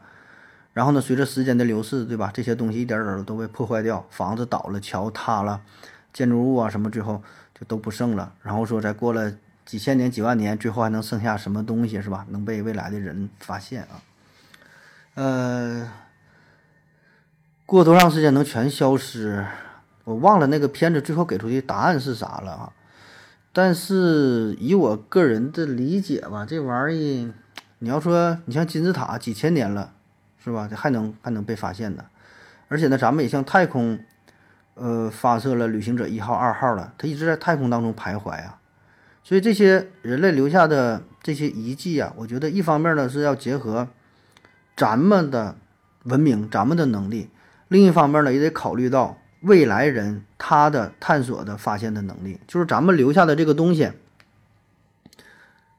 外星人不是外星人，未来人是否能够意识到这个是某个文明所创造的呢？咱们可以想象一下哈，就比如说这个月亮，啊，咱说月亮是地球的天然卫星，绕着地球转，然后又有人说嘛，哎，这月亮可能就是之前那一批人类他建造出的一个一个一个遗迹啊，故意留给未来人看的。你说月亮哪能那么巧呢？是吧？挂在天上，看起来跟这个太阳一边大，啊，实际上呢，它比太阳小得多。但是因为离地球近，那位置就放的这么特殊呢？哎，说是人造的，还有说月亮是空心儿的啊，里边怎么怎么地了？说这个就是曾经的人类留下的文明，但是我们现在没有能力去印证啊，这个是人造的产物还是天然形成的？啊，包括说像这个恐龙，恐龙化石，这是发现了，对吧？然后有人说，那是不是在很久很久以前呢？那个时候的文明很发达，他们把恐龙当做是宠物。后来呢，他就离开了地球，去别的星球了，然后留下了这个恐龙啊。你这么猜测的话，都有可能啊。所以重点就是说，不只是要看这个一个文明它留下了什么啊，也要考虑到另外一个文明是否能够意识到这个文明它留留下的东西，对吧？就比如比如说就是这个文明很弱小，没能留下特别标志性的建筑，什么一些遗迹啊。但是未来的那个文明非常非常发达，就从这些蛛丝马迹当中就能找到曾经这个文明的印记呢，对吧？这都不好说，这得结合双方的实力啊。下一个问题，对，而且还还有没说呢，就是不同文明之间，咱们现在是碳基的，未来的文明可能是硅基的，是什么其他什么基的，就是不同文明之间是否能够互相理解呢？是否能够发现这是是一种文明呢？那都都都不好说，是吧？涉及范围太广了。下一个问题，Winter Q 的提问说，微波炉加热一盘菜呀需要两分钟，那么加热两盘菜呢需要多长时间？嗯，这是脑筋急转弯吗？是吧？加热一盘菜两分钟，加热两盘菜，你看你盘子多大呗，看你微波炉多大呗，看里边放了多少菜呗，看你这一下的就就能能不能放下。下一个问题，Winter Hill 的提问说，鸟的羽毛啊，如果断成两截，还会在断掉的部分重新长出来吗？那说这羽毛掰断了，能不能重长是吧？重长是不太可能从断的地方重长了，但是它能从根儿上重长，就是它这个鸟类吧。它有呃换毛的脱毛的这个习性啊，定期呢会脱掉羽毛，然后长出新的羽毛，啊，所以呢你这你这个折的断的这地方不能啊，但是它会就全脱落啊，然后重新都重长。下一个问题，WinterQ 的提问说，长胖是全身的肉同时长胖吗？还是先长某个部位再怎么样？呃，为什么有些人脸胖但是身体不胖，有些人身体胖但是内脏脂肪高？啊，身体不胖，但内脏脂肪高，有没有先减脸部脂肪的方法啊？关于肥胖的问题，说这长胖是同时长胖，还是哪个部位先长胖啊？那严格来说，保证是某个部位先长胖，然后其他部位再长胖，对吧？因为你从这个物理学的角度来说，你同时这个同时的概念就很复杂了，对吧？你说你脸上的肉和腿上的肉是同时长胖，怎么叫同时？一秒钟都不差吗？一毫秒都不差吗？一微秒都不差吗？是吧？所以这玩意儿，它它，你说怎么叫个同时的法儿啊？啊，所以不一定啊，不一定啊。我我我觉得，如果严格说，那就那就不是同时长胖啊，有先有后。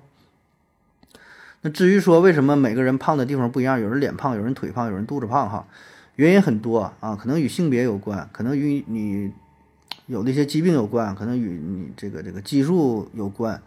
就比如说女性，女性呢一般就是容易哪胖呢？腿胖，屁股胖啊，就臀部。就是这个呢，就是与雄性激素有关，它呢会影响女性脂肪分布，啊，所以你看现在夏天，很多女生就想穿裙子啊，但是一看自己这个腿吧，就不是特别满意哈。有的就哎，人家这个腿腿型很好，可能不是特别瘦啊，但是非常匀称，哎，腿型就好看，能可以穿这个短裙儿，对吧？再加上一个黑丝，就特别显瘦。但是有一些人，你看啊，就对自己不是特别满意，或者要求特别高，他只能穿长裙儿啊，不穿短裙儿。啊，所以确实就是这个雄性激素会导致女性腿它就是显得很粗，但是男性就不是。你看男性哪容易胖呢？男性肚子容易胖啊，一般过了四五十岁，中年油腻男是吧？盘个手串，然后舔个大肚子是吧？啤酒肚啊，脂肪肝是吧？所以呢，你说这个因素就很多呀，性别的因素、激素的因素。激素的因素、饮食的习惯，还有像一些疾病啊，那我们可是有个疾病，就是肾上腺系统的疾病，当然也是跟激素有关了哈。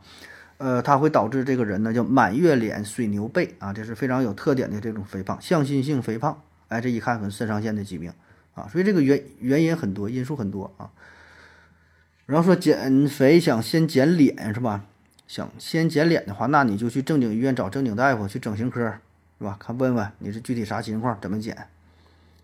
下一个问题，Winter Hill 的提问说：“为什么人长高，人长高后，人长高后身高会变矮啊？长得高了还还会变矮是吧？骨头会收缩吗？骨头的质量如何流失的？又转化成了什么啊？人长高后变矮，这这有啊，有的，比如说年轻的时候一米八哈，上岁数了老了可能是一米七八、一米七五啊。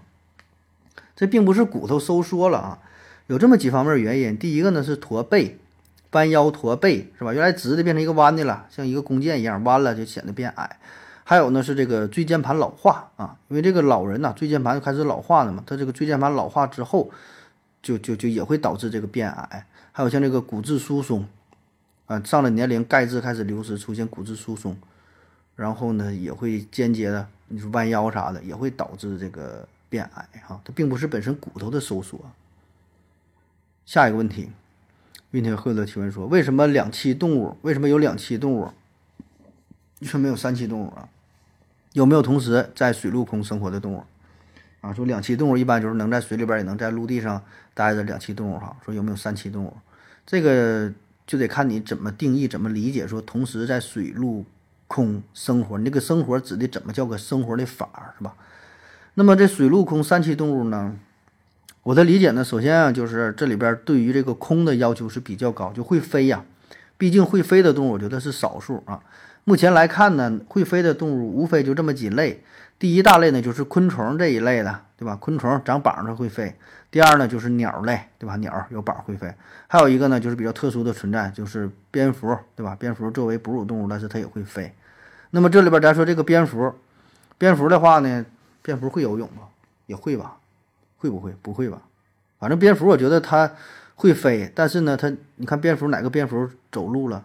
好像也没咋走。所以呢，蝙蝠好，第一个就是被排除在外了，所以剩下无非也就是这个昆虫和鸟类，从这两类当中找这个水陆空三栖动物啊。那么作为鸟类的话，有一些鸟类呢，它是能进水中捕食，对吧？一些水鸟一下砸下去，完倒个小鱼上来，扑了扑了绑着也没啥事儿啊。所以这种。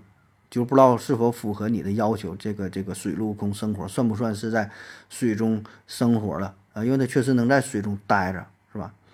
还有一大类呢，就是昆虫啊。昆虫这是相当牛逼了。昆虫，你看，昆虫它这个膀它和鸟不一样，鸟这个膀它是这个上肢进化的变成了膀，昆虫呢翅膀是翅膀，上肢是上肢，爪是爪，腿是腿儿。哎，人家是真正会飞，而且呢有一些昆虫呢也能是在这个水里边生活。像这个鞘翅目或者这个半翅目一些昆虫，可以说是水陆空三栖，所以我觉得昆虫是最符合你的要求的啊。但之前也说过，这个昆虫很可能它不属于地球，昆虫它就是外星人的后代，它跟地球完全不一样，它跟地这个地球的其他生物完全不一样，长得也不一样，这个行动的方式也不一样，生活习性也也也不一样，那太牛逼了啊！下一个，呃，Winter Hill 的提问说，我这问题很长哈，他说。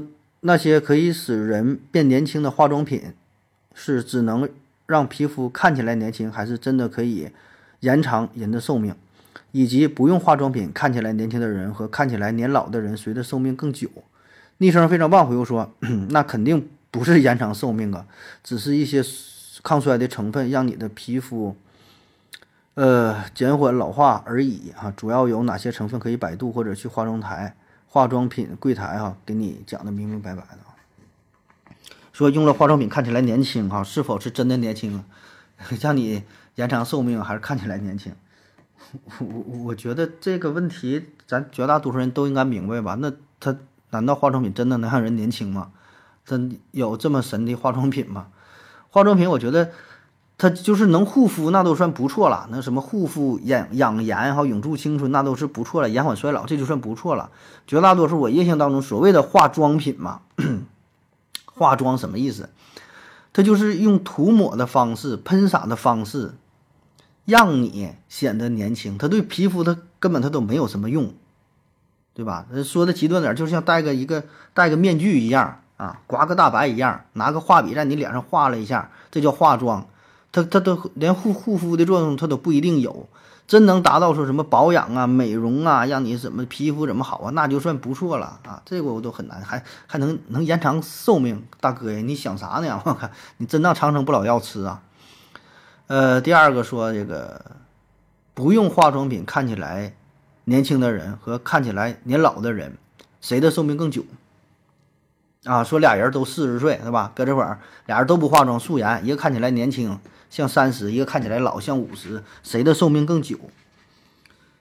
这玩意儿不一定啊，这玩意儿看谁，看命运呗，对吧？一出门被车撞死了呢，你看起来年轻，出门被车怼死了，是吧？这个寿命这个事儿，你跟看起来年不年轻有一定关系，但我觉得关系也不大，因为你你涉及到寿命的话，因素太多了，基因遗传呢，对吧？他拥有的医疗条件，你像那何鸿燊，对吧？人搁 ICU 他妈躺多长时间了？一天花了多少多少钱？医疗条件、环境、心理压力，承受的这个外界的压力，你这个有没有什么抑郁症、精神疾病、心理疾病，生活的习惯？你看起来年轻能咋的？天天抽烟喝酒、烫头、霍霍自己、熬夜，是吧？都就慢性自杀一样。有没有良好的运动方式？所以就这影响因素很多呀。你说单纯从他看起来是否年轻来判断一个人的寿命，我是嗯不会判断。我不知道你这个依据这个点在哪儿啊？下一个问题，呃，法号绝空说：“盒子老弟哈，求你了，把这个片尾的音乐删除吧，或者控制在一百二十秒以内啊，谢谢啊。要是不同意，能解释下为什么吗？”说咱结尾音乐删除，控制在一百二十秒以内。现在咱的这个片尾的音乐也没有一百二十秒啊，你可以拿秒表试一下哈。我我我我隐约记得啊，我这个植入的这个音乐也就是在四十秒左右啊，应该绝对没一百二十秒，保证是没有。不信你自己你可以自己看一下啊。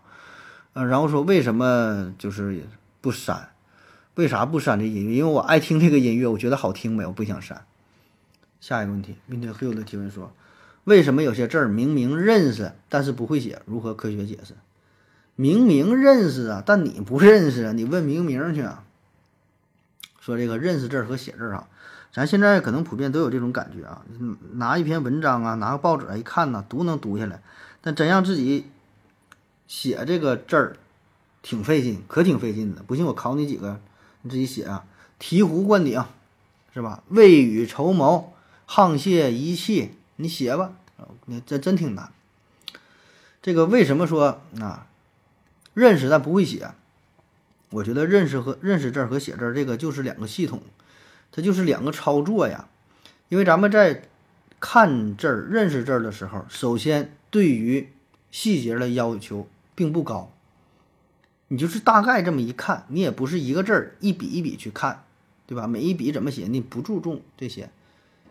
就是咱们看读书看字儿的时候呢，它是一个整体啊，甚至说看这一个词，这是一个词组的方式、句子的方式呈现出来的，有一个整体的印象。而且就算有些字儿呢，并不能校准的时候呢，还可以联系上下文，一推测，哎，就知道叫啥了。所以呢，认字儿啊，这个要求是相对比较低。但是让你写字的时候，那可就真就很难了。你写字你是没有任何参考，没有任何线索，只能靠你自己。大脑当中的这个这个记忆，对吧？你得回忆，没有什么参考的东西，而且需要大量的细节，每一笔你都会，你都要求你去回忆，这笔是横竖有没有这一横，有没有这个点儿？所以呢，这两项操作的难度，我觉得是完全不同的，差的很多。在大脑具体的脑区啊哪块啊，我没啥资料，对这个大脑脑区的这个要求它也是不一样，激活的系统呢也是不一样。对吧？而且咱这说，你所谓的认识这个字儿，真就是较真儿，拿这两个字儿出来，看起来非常像，就差了一笔，让你判断哪个字儿是对的，哪个字儿是错的，我估计你也判断不出来，对吧？就一个字写错了，你可能发现不了，所以你并不是真正的认识。你就换句话说，咱可以举另外一个例子，就比如说，你保证认识你的朋友，对吧？你的朋友、你的父母、你的亲戚，你看到照片你能认识，但是你能画出来吗？我想，咱绝大多数人没有这个本事。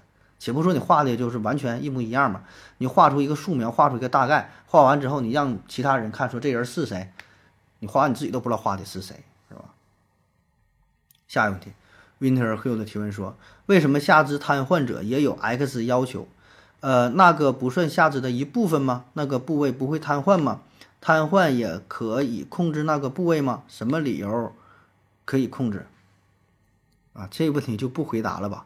这个我觉得是一个比较基础的，这就是可能您对下肢的下肢的理解和咱绝大多数人对于下肢的理解不太一样哈。你可以自己搜索一下下肢的定义到底是啥啊？到底包括的范围是啥啊？可能你觉得你的那个部位也算是下肢的一种，我觉得多少有一些误解吧。你自己查查一下这个关于下肢的定义吧。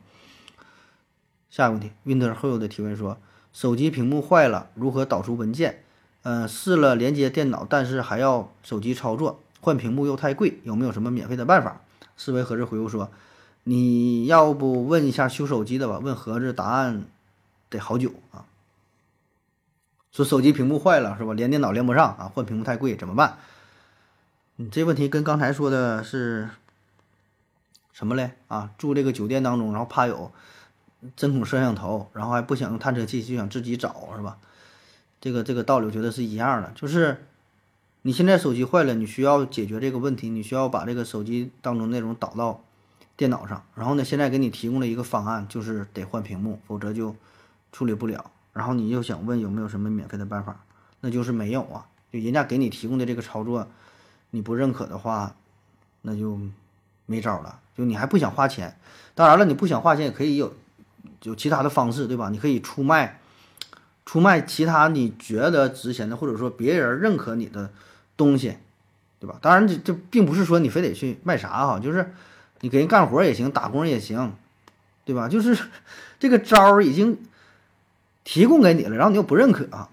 就我在临床上哈，经常会遇到这一类患者啊，嗯，就这种心理吧，也挺有意思。问我说：“哎，我这个病啊，怎么办？”然后呢，我说，那你就吃点什么什么药，再加点什么什么药。然后呢，总有人会问一句，那我不吃这药行不行？那你说行不行？保证是行啊，对吧？嘴长你身上，你愿意吃就吃，不吃就拉倒。但是你来看病啊，你咨询我，我保证给你得提供一个方案，一个建议。但是不知道你为啥又不吃？你有这个问题了，你你不吃，你是质疑我呀，还是说就是什么态度啊？就跟你这个问题似的，你说你坏人告诉你这么去做。OK，你要就说嫌贵那也行，有没有什么免费的，是吧？或者或者看病，你这个药太贵了，我吃不起，不吃有没有什么免费的办法？或者说你这个办法不行，有没有什么其他的办法？有没有什么更好的办法？就总觉得就是掖着藏着有什么东西不告诉你了，是吧？就是没有必要骗你啊，人家提供的就是一个最好的方案了，对吧？当然这里边提有有这个花钱的问题，那有没有什么免费的办法？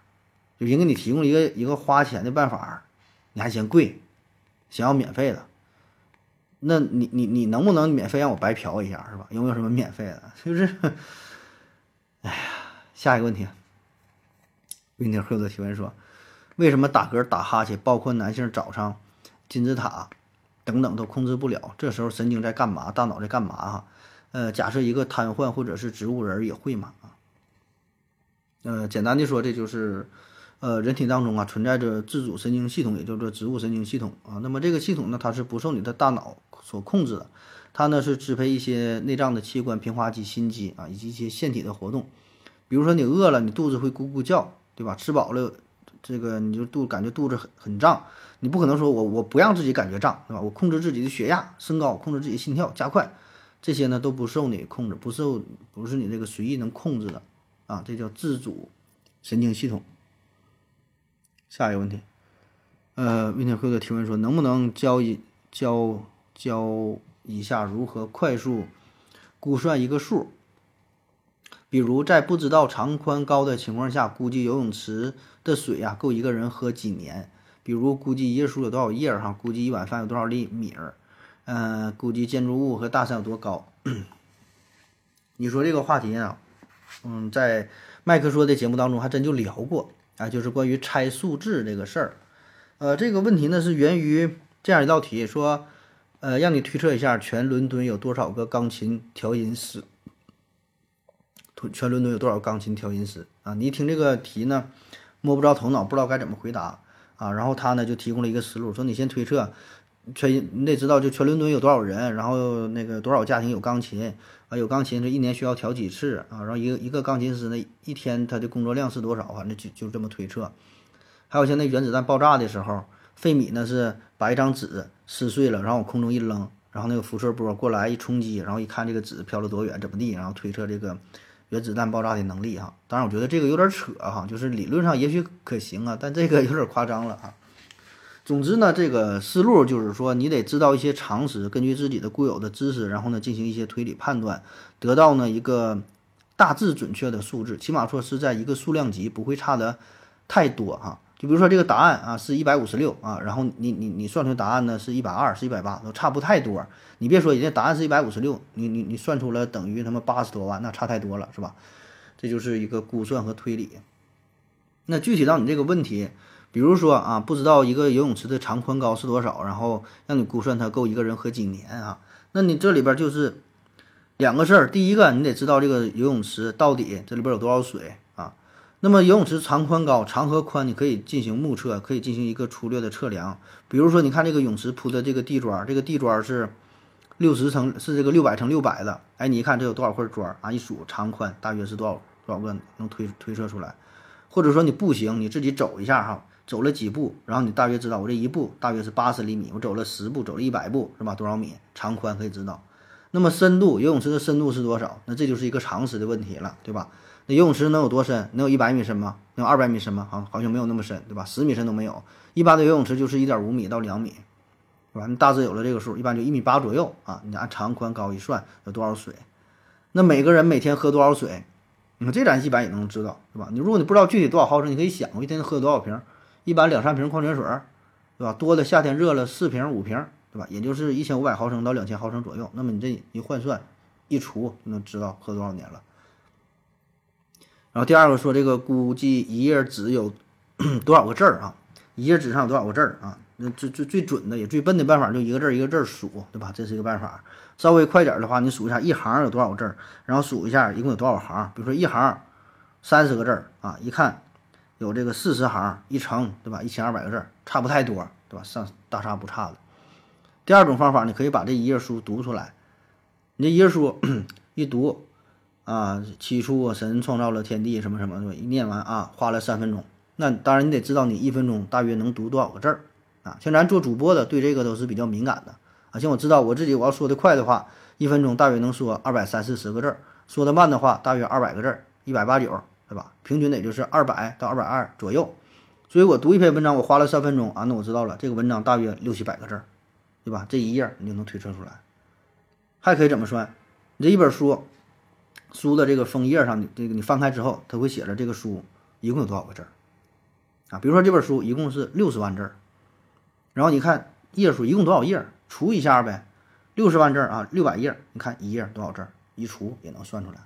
所以这个方法非常多，非常灵活啊。具体哪一种呢？它不确定是吧？就根据你自己的既有的这个知识，跟看你自己这个脑洞能够开到多大。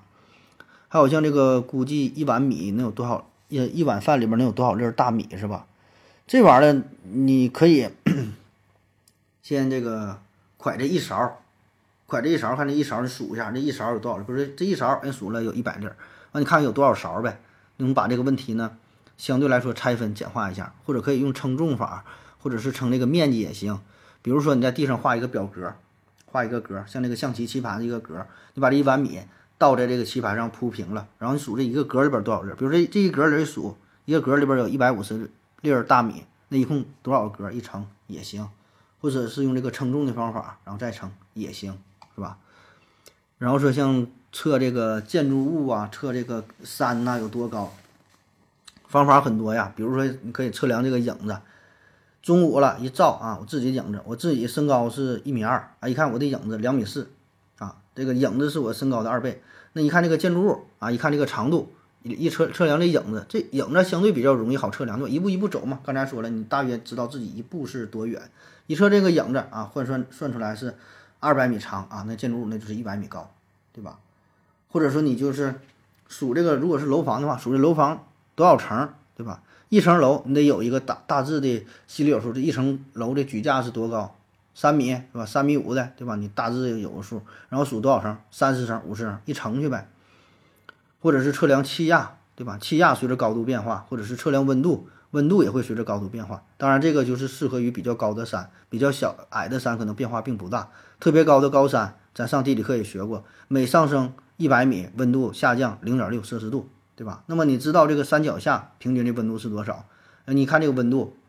对吧？下边的温度，比如说二十五度，你爬到山顶一看，十五度啊，那差了十度。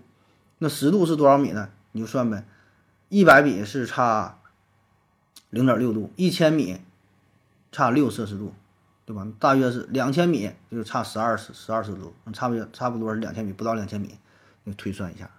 所以这个里边这个方法非常多啊。你说教你一种推测。什么大致的这个这个估算的方这个数的方法，这里边没有固定的方法，它没有一个固定的这个公式这个方程，对吧？就非常灵活呀。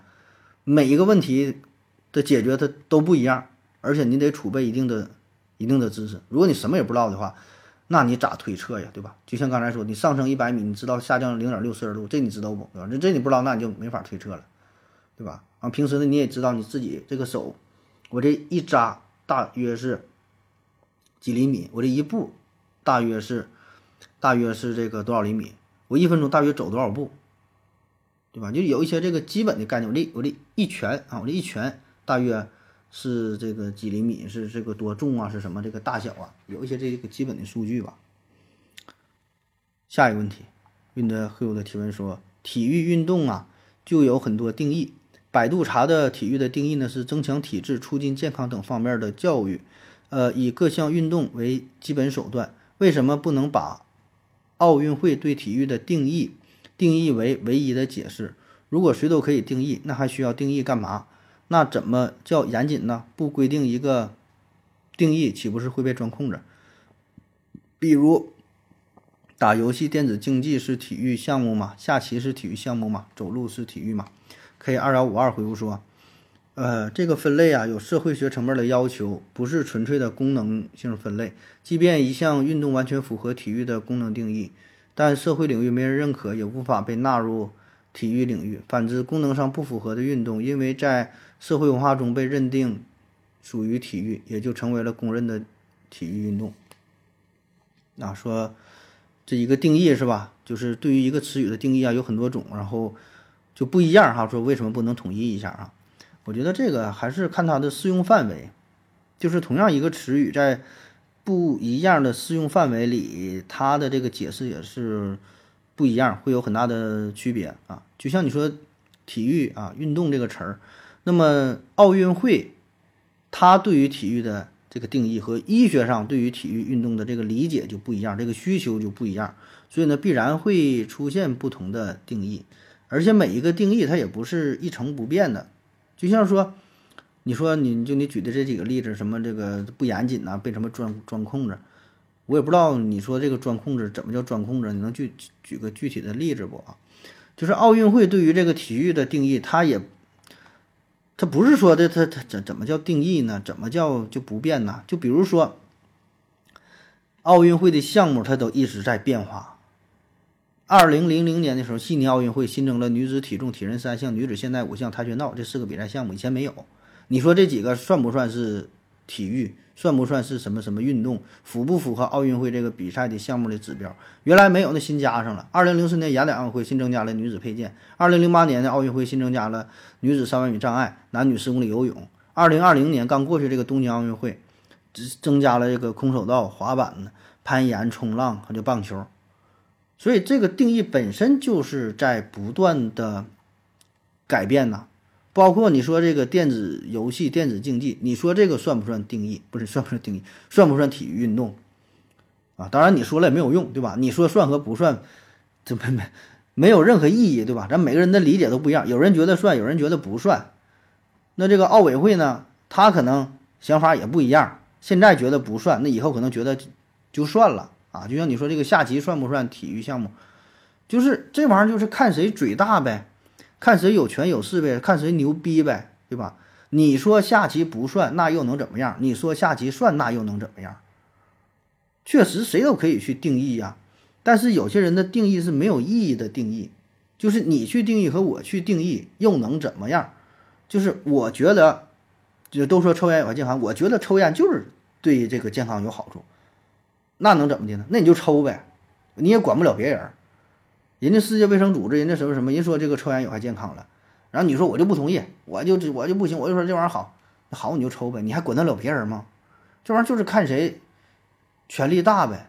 就算是奥委会，他的权力也是很有限的，他把这个体育定义成了这个概念，然后就告诉别人说你你们都得听我的，这这个就叫体育，你们说的都不对，他有这权利吗？我觉得也没有啊，他就是这就是这么一说，你至于听不听，你说又能怎么办？是吧？他能强迫别人吗？下一个问题，Winter Hill 提问说：为什么有一些词儿有多种定义和解释啊？这跟刚才这个问题一脉相承的啊。他说，比如健康就有很多定义，为什么不把世界卫生组织 WHO 对于健康的定义定义为唯一的解释？如果谁都可以定义，那还需要定义干嘛？那怎么叫严谨呢？不规定一个定义，岂不是会被钻空子？就比如说秃头健康吗？对什么东西？过敏健康吗？近视健康吗？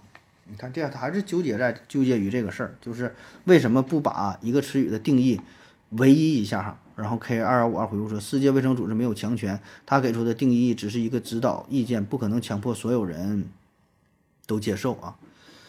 就是你说这个事儿啊，为什么不把这个世界卫生组织对健康的定义定义为唯一的解释？就是你说这个事儿谁去？谁去做？就这个主语是谁？谁把世界卫生组织的定义定义为唯一的解释？是是一个国家吗？是一个政府吗？是联合国吗？还是还还是谁呀？那如果说有人违背了这个要求，又能怎么样呢？啊，好比说现在联合国规定说，我们就得以世界卫生组织对于健康的定义作为唯一的标准。你们这谁谁再提出其他的定义，都得枪毙。那行。啊，哪个国家不用这个定义拿原子原子弹炸你？那行，对吧？现没有这种强迫的这个这个机构去做。世卫组织给出这个定义了，说健康是什么？拜登不听，拜登说你他妈说的不对，老子觉得这就不叫健康，老子认为健康就是什么什么东西。然后能咋的？世卫组织能把这拜登怎么地了吗？能把他腿掰了？能把美国扔个原子弹吗？他不能。每个国家都有自己的解释，对吧？很多词语都都解释的这个意思非常多。然后你说把这个定义就就统一了，就是你只说了这个事儿，这里边缺少一个主语，主语就是谁去干这个事儿，谁有能力，谁有权利去干这个事儿。你让世界卫生组织去干这个事儿，它不是司法机构，它没有这个。没有这个权利去干，人家听就听，不听就拉倒呗。那至于你说钻控制这个事儿，我也没太懂，怎么叫钻控制呢？谁钻控制了？谁钻钻什么控制了？你能举几个现实的例子？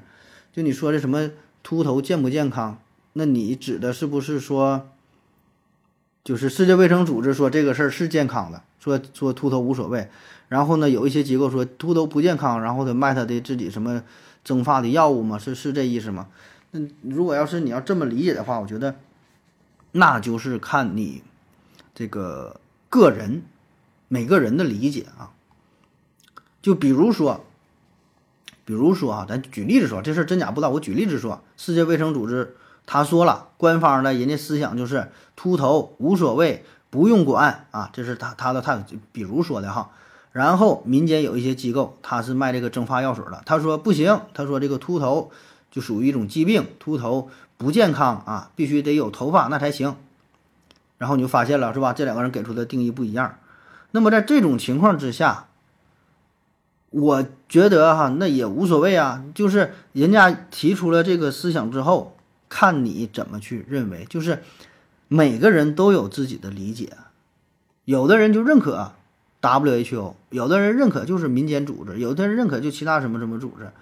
每个人都有权利从自己的视角去去看待这个世界，给出自己的定义，对吧？就还是刚才说那句话，你说抽烟喝酒这个事儿，世界卫生组织说很不健康，那我觉得就很健康。我不抽烟不喝酒，我就闹心，我他妈就觉得我不不抽烟，我一天就得死。那我觉得抽烟就是健康的生活行为，那我就去抽了，那又怎么了？我能因为抽烟你给我枪毙了吗？世界卫生组织你能管我吗？对吧？我就我就逮谁跟谁说抽烟健康。搁这个互联网上，我也天天发信息、发帖子，我就说抽烟健康，然后能怎么地？也不能怎么地，是吧？就没人管你，就我就是这边缺少一个主语啊。你这个主语是谁啊？谁去干这个事儿啊？下一个问题，Winter Hill 的提问说：那些靠教人赚钱、教人成功赚、教人赚钱、教人成功赚钱的人，是不是都是骗子？因为假设教出有钱人了，他们不就是竞争了吗？K 二五二回复说。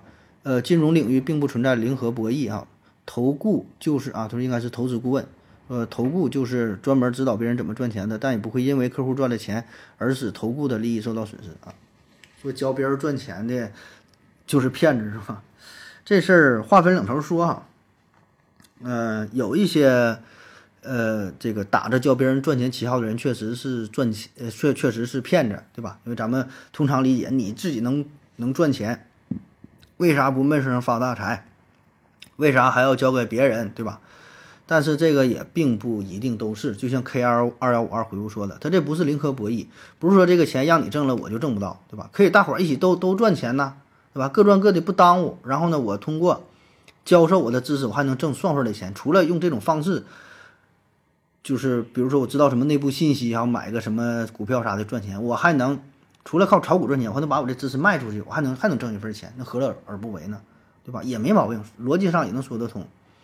而且就像你说的，你教别人赚钱，那就是骗子；教别人成功就那就是骗子。那老师这事儿怎么解释？老师也是教别人知识，也是算别教别人成功，也是一种赚钱的方式。那老师是骗子吗？也不是，对吧？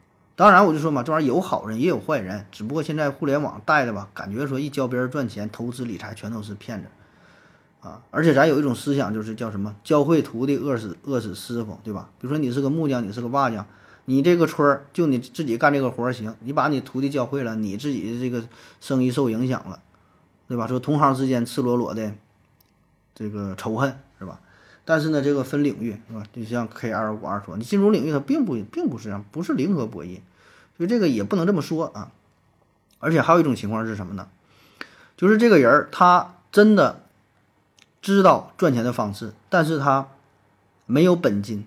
啊，或者说就是能力不足，什么意思呢？比如说啊，咱举举这样一个例子，他真有赚钱的办法，他有一种能力，能够让十万的本金，那能够让十个亿的本金变成二十个亿，但问题是，他没有本金。就这里，他十个亿能变成二十个亿，但是有八个亿变不变不了十六个亿，打底儿你得有十个亿，十个亿可以变成二十个亿，五十个亿可以变成一百个亿。所以他可以把这种方式教授给那些有十个亿资产的人，让他的让这些人的资产翻倍，但是自己不行，因为他没有这这些钱，那手里就有三万块钱，三万块钱变不了六万，最少需要十亿的本金。就是咱举这个例子比较比较极端哈，但是放在金融市场上确实如此，对吧？你这个越有钱越容易干大买卖，越容易赚钱。你两万块钱赚的生意，可能到头来一年下来，你这两万能变成两万一，但是呢，你你有。两百万啊，你两个亿啊，二百个亿，那你翻的倍就翻的非常多。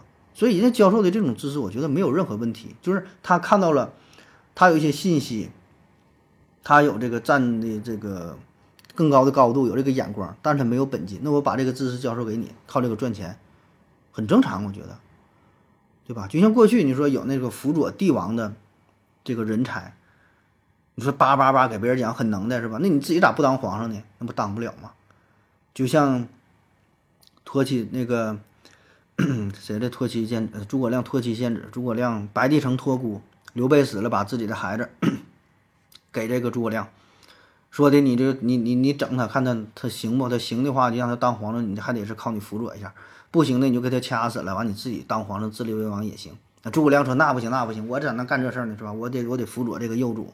啊，当然，一方面呢是由于封建的礼数，就觉得你这玩意儿你事儿不能这么干，毕竟是这老刘家的天下是吧？我辅佐你。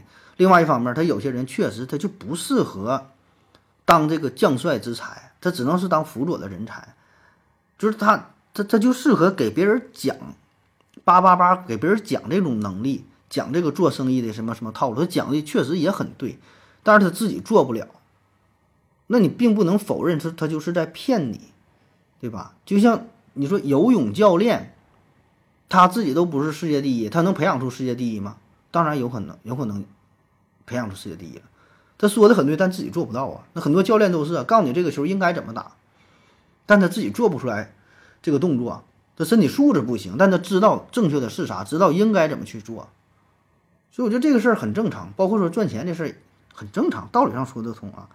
但是问题就是，我们会有一些固有的观念，就觉得你自己都不行，你叭叭给别人讲就很没有说服力，是吧？叫人人轻言微，人微言轻啊，对吧？你给那些老总上课，动辄几几十个亿、几百个亿的，你自己骑个自行车给别人上课，没人愿意听；你自己开个宾利来给别人上课，那你就很有说服力，大伙觉得哎，我这这大哥说的对，说啥都听，是吧？所以我觉得也大可不必，是吧？咱还是把自己的心态摆正吧。下一个问题。温腾后的提问说：“超市买的吐司面包啊，是怎么做到不发霉的？明明呢有大量呃水分那么大，又放在密封的袋子里面，可是，一买回家没过几天就发霉了。你说的买回家没过几天就发霉了，你这个还是处于密封的状态呢，还是给这个袋儿袋子是打开了呢？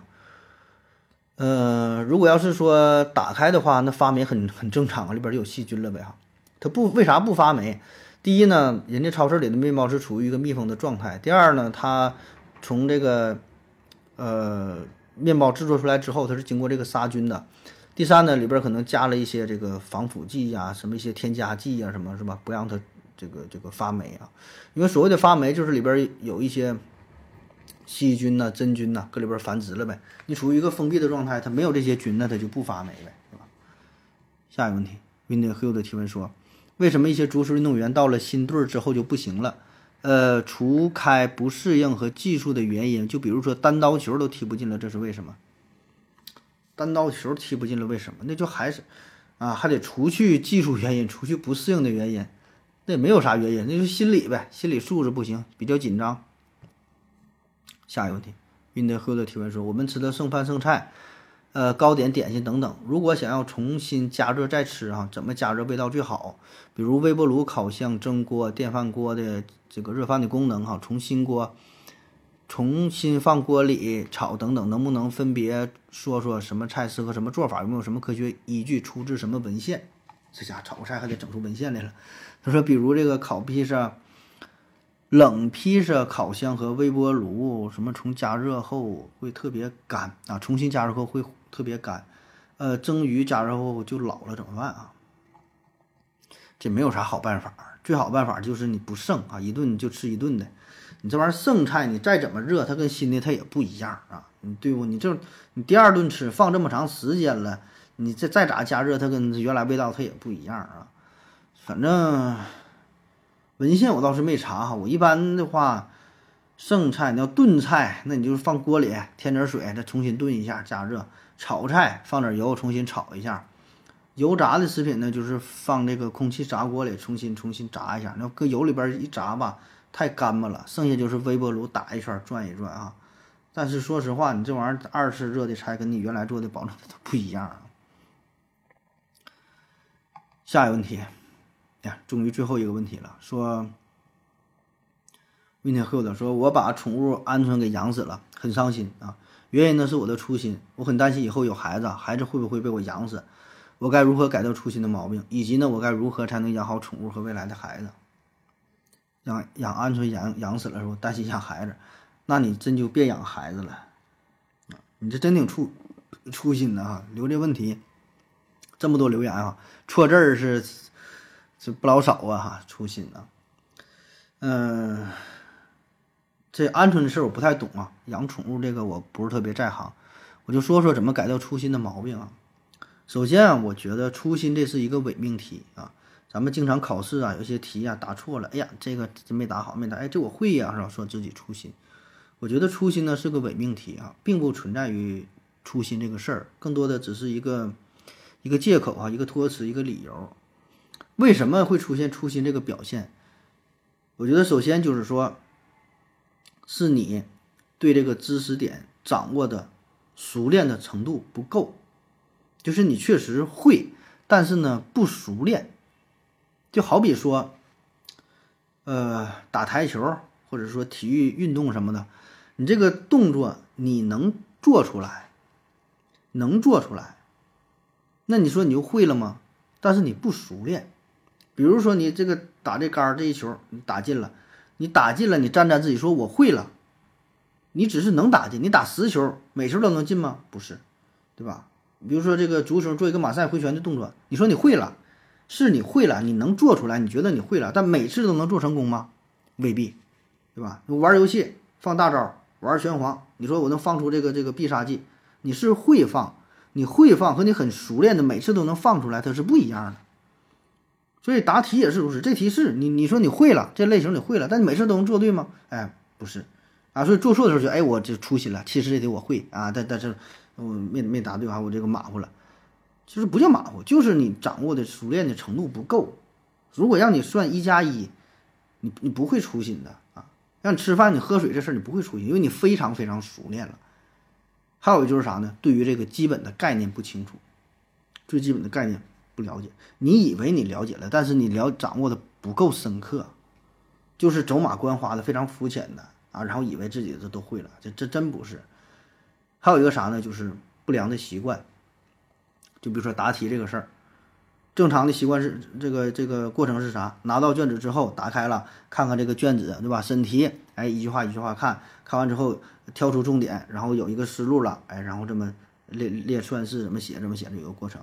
那有的人呢，他这个习惯就是拿来这个卷子，一目十行，别说一目十行嘛，一目两行。他不是一个字儿一个字儿看，不是一个词一个词去读的，他一段一段去看，他以为这个题他看懂了，但是回答的跟这个题根本就不挨着，然后说：“哎呀，我这马虎了，就就粗心了，这题我会呀，你会啥会呀，是吧？”所以呢，就是我感觉这些东西综合在一起，然后这问题答错了，完再次看到这个问题说：“哎，觉得我哎我好像会呀，我马虎了。”我觉得根本它就不叫马虎，不叫粗心，你就是不会，就是水平不行，就是能力不行。就回到你养这个鹌鹑的这个事儿哈，我没养过哈，我不知道这玩意儿怎么养哈。但是呢，我想问问你啊，就是你不说你粗心吗？你看我看这几道题你会不会啊？就我也不会啊。但我觉得这这这个问题，如果对于一个说真正会养鹌鹑的人，应该知道。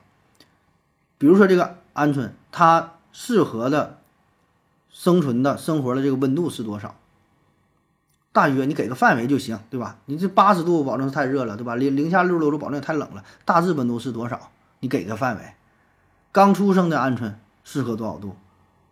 出生了十天之后适合多少度？一个月大的适合多少度？它应该不一样嘛，是吧？小点是不是需要温度更高点还是咋地？就我不懂啊，我就纯提问。我说这个你你你你会不会？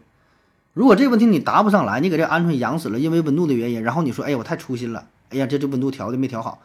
你是粗心吗？你是不是不知道多少度。再比如说，湿度控制在多少？每天通风多长时间？晒太阳晒多长时间？还是说它就不能晒太阳？这我不知道哈，我就纯提问。还有它适合的生存空间是多少？太挤保证不行，对吧？比如说，咱说这个十平米，十平米这么大的空间适合养几只鹌鹑？你这个小笼子高高度得多高？十厘米、二十厘米，或者说最少得多少厘米？你太矮了保证不行。对吧？你一平方米，一平方米大小，十厘米高，你养了八千多只鹌鹑，那保证得他妈急死，对吧？它最小的活动空间是多少？你就咱不用说较真儿说的一个字儿不差，这个一个数不差，大致范围都是多少？一平米养几只？对吧？三只、五只、四只、八只，你知道吗？